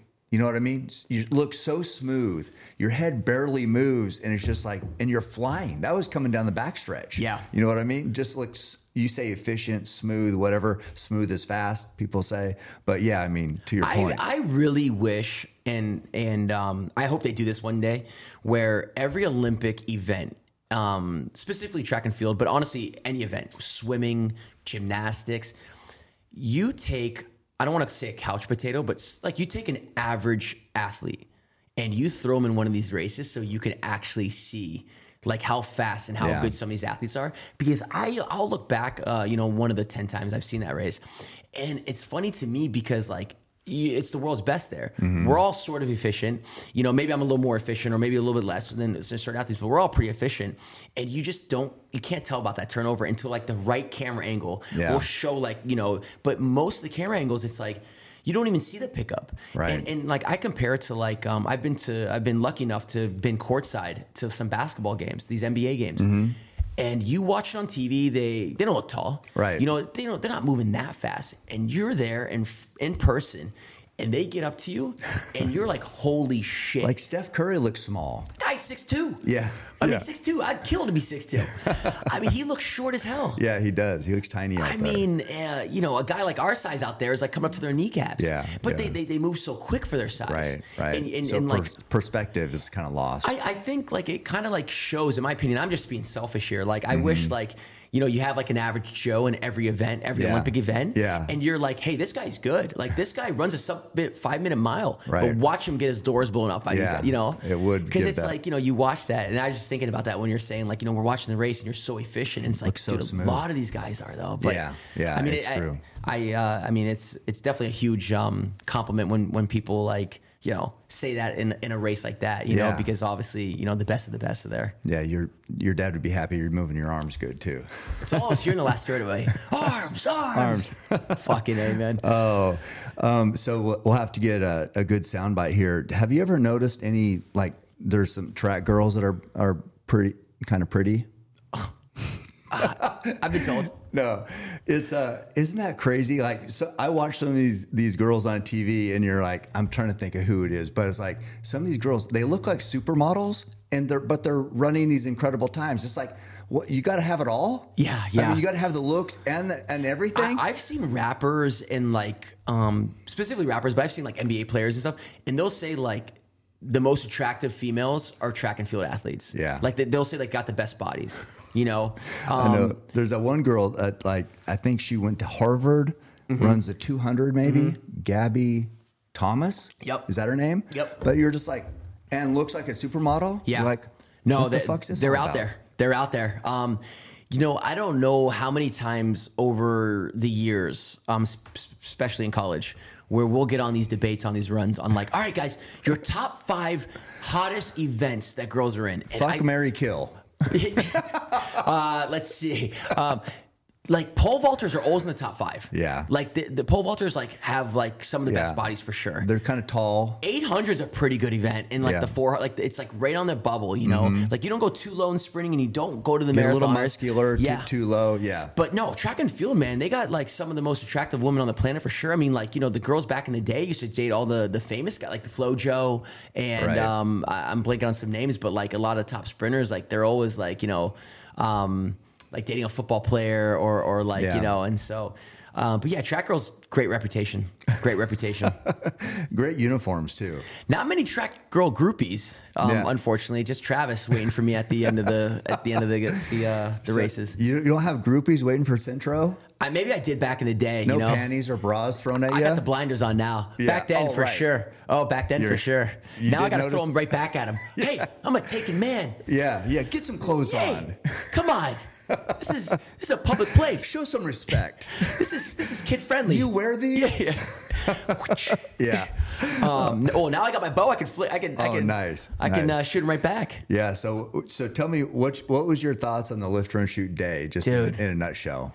Okay, first and foremost, like so much fun. Yeah, so was- much fun. We had a great time. I mean, you know, I, I I like to think that you know that I'm a very honest and open and transparent person Yeah. by now. When I came into this, I didn't know what to expect. I was like, dude, I've never shot a bow before. Mm-hmm. Because when we connected in um, Eugene last year, you're like, you know, you're talking to me about it, and you're like, wait, you've never shot one before. For some reason, you're like, I thought you have. I'm like, you're confusing me with Aisha and Emma. Right, And I was like, no, dude, I have no experience. And you're like, fuck, man, we got to get you out here. So I'm thinking like, shit, like I have no experience. Like obviously, I know it looks easier than it really is. But I just didn't know what to expect. Like I, one, and I also didn't know how fun it would be, Mm-hmm. you know, and, and like the type of like like release you get, you know, Right. from from from shooting. And um, so so that was first and foremost. But the way we went about our day, it was great because we could start off in my realm, Yeah. you know, with a run, Right. Make you know, make me feel comfortable, make me feel good, Yeah, Uh, before me. you tore me down, yeah, Get that side exactly. Yeah. Let, let me start off with the first punch, Yeah. and then um, and then we went in uh, and, and got fitted. And dude, Wayne, shout out to Wayne, just unbelievable guy Herd bull. dude he is phenomenal um he he was a great teacher um even though in the videos will show you showing me Mm-hmm. Yeah, I'll the take all the- all the shine. you'll take the credit but um yeah no shout out to wayne for for opening up his shop and And his um, home, because then we went out to his the farm. home of Yeah. course and um and shout out to his son who's a great steeplechaser I know. um by the Yeah, way Nathan's at, at Portland runner. State back in the day so. Um, but no, so he he you know he was such a great instructor that like. I, I don't think I'm not taking any credit. I don't think anything was on me. It was just like I was able to get it down pretty quick. You did Um, great. And so then, you know, after the indoor shooting, we had to take it to the real range and, and went out there and, and I popped a couple balloons on the Mm-hmm. first two awesome. tries. It was awesome. Um, anyone anyone listening, you're gonna have to check out the videos on that because that's gonna be uh, some sick footage that we got. Oh, I know. Looking forward to getting out there, but it was good, man. It was um, it was great. Like I feel really comfortable even just after one day of shooting with the bow and being in Park City right now. Like, Oh, stay away. yeah. Those deer better, yeah, be looking over their shoulder. Dude. Where's Centrowitz? Dude, I got the perfect property too. I, was t- I mean, you got to come out. yeah, Like, I'd love to. Come be- out, run, maybe kill a few deer. We'll do one of the the run shoot out there. run, live, shoot. Yeah, and I'll have my podcast up by then, so Oh, I'll have I my know. studio. I'm telling you, you're you're built for this. Yeah, we'll see. and people listening in will know like the stories uh, you're just so good at telling stories um, I, I did want to touch real quick on um, is there a track fans is there podcasts that they can listen to to get the insight on trackers? like because I, I want attention on on you guys and what you do and Yeah. and it's like is there any good ones out there right now So th- there there are plenty in terms of good ones. I'm not gonna shit on everyone that I don't mention because Yeah. I just haven't listened to many Right. of them. But a couple of my friends have this podcast. I think it's called um, Citius Mag, but it's like something along the lines of Citius. That's like the name of I think it might have been their magazine at first, but now it's the, their Mm-hmm. podcast. But those guys are very knowledgeable. Um, they cover all events and um, they have really cool guests on there. So I would say start with Citius Mag for sure. what's their names do you remember Yeah, Kyle Merber and Chris Chavez. Oh yeah, yeah, no, Chris. Yeah, no, Yeah. we were messaging. We were going to try to get together because I mean, he just knows I'm a track fan. Yeah. But at the World Meet, I think we're going. to We never ended up connecting. But yeah, seems They like got a great Michael. Jo- they got Michael Johnson on there. They've had some really good um, um, track and field athletes over over the years, like hop on there. But they're just like, I mean, again, I, I don't want to like sound too like they're making the sport better, but like they're they're like putting a, a good spin on the sport in the way they're like, you know, um, the angle that they're coming out Yeah. at with it. They have like a, a weekly newsletter. Um, um, Kyle does, and um, yeah, just the interviews and um, the broadcasts that they've had. the social media is good. They're great. They're great. And yeah. so they're doing they're doing a really nice thing. So I would definitely start and recommend that one for sure. So until you get yours going, that's the one. There we go. Exactly. Well, here's how I end these podcasts. Okay. Always- So obviously you're an outlier, probably the biggest outlier I've ever had, Olympic gold medalist. But I'd like to share the gift of archery with outliers. And here's your bow, the one that you killed it with yesterday. This is- it's it's been an honor and uh Thank you so much. to, to share what I do with you. Thank you. Yeah. No, this was um like I said, this was more than than I uh, definitely anticipated. Um, you know, even just we didn't even touch on the lift. Um, we didn't even get into that, but um, no, this is uh, a, a totally different new world. And at my age, this is something that like really excites me. And, and uh, yeah, hopefully, I don't know where this is this bow is going to take me. Yeah. But um, right now, I, I feel super comfortable with it, and and uh, and this is this is the Ferrari of bows. Yeah. Wayne was saying. So this is a, a huge and a special gift. So I really appreciate it. Um, it won't be hanging up anywhere in my game room. It's going to be like Being ready used. to go on, on the front I- deck. But hey, I need a singlet here, a Centro singlet. You got it. Yeah, You got we need it. to put that up here on, you know, in my gym so I can. I mean, you've been an inspiration. I loved watch. I love your attitude. I love your winning mindset. I love what you bring, the spirit you bring to track, and uh, it and just spending time with you just kind of reinforced what I already thought about you. So thank you very much. It's like it's a huge honor for me. No, I appreciate it. Well, the feelings are mutual. So, um, I was just gonna say uh, when you when you come out um, to Park City, we'll. Uh, well, I was gonna say like actually. With um, at first when I was like slapping the when I- Yeah. when I, before I got that on there, I was thinking like, how long do you think it will take for me to like move up? Because I want to just touch real brief on you had a ninety. What was it? A ninety pound. My bow. Is yeah. it a draw? What's it called? A Yeah, draw drawback? weight- draw weight, Draw yeah, weight. yeah. And uh, you know, if you told me it was a double that, I wouldn't know the difference until I tried it. Mm-hmm. But right now, I probably have what a ten pound draw No, weight. no, no, no. It's it's forties. Okay, there we go. Yeah, Um, but, it's a new movement. It's like everybody's starting off. They got to learn the Right. technique. Yeah. So how often um, do you think I would start to like, or how quickly would you think I'm going to progress? Not to like getting up to ninety, but like when do you think I'll graduate like the forty? Yeah, I, it it goes pretty quick. Once you start doing it, your body responds. You know, in training, you- Yeah. you, know, you, your body is going to give what you ask of it. You just haven't asked your body to do this type of movement. Yeah. So once you start doing it, your body will respond and it'll go quick. Gotcha. I mean, you're an athlete. Your your body's used to being Yeah. tested in different ways. So you just haven't done it. But once you start shooting every day, a few arrows, or you know, at least every week, it's going to go quick. Because the way you're talking about framing my singlet, I'm gonna be framing this one when I'm moving on to the next one. Oh, that's you know, awesome. and then I'll, I'll have to get you to sign it, and, and we'll have to get a picture uh, together or something up on Oh, I'd there. love so. I'd love that. But um, but yeah, singlet coming your way, no doubt, Sweet. absolutely for sure. At least I thank, could do. thank you, Matthew. It's been it's been an honor, and I really appreciate you. Cam, Thank you. Thanks for having me on. All right, keep hammering. Thanks, man. All right, guys, listen up. For years, we've been talking about doing a lift, run, shoot event, and we're finally making it happen. I've teamed up with my friends over at Mountain Ops to create an exclusive VIP experience where you get the opportunity to come out to Oregon and live and breathe through my mantra of lift, run, shoot. We will run through a beast mode workout, hit the hills of Pisgah, and wrap it up shooting bows over at the Endicott Farms. This is a perfect event for new hunters or someone who has been wanting to get into bow hunting for a very long time. We want to give you the tools to take your bow into the field and be successful. Slots are filling up fast. If you guys want to join me in Oregon at the end of July, go to mountainops.com to secure your spot. Hoyt Archery has been my bow hunting sponsor since 2005. And personally, I really don't care what bow you shoot, what brand it is. I just hope that you have the same level of confidence in your equipment as I have in mine. Because I know if I get one opportunity with my Hoyt, it's going to pay off.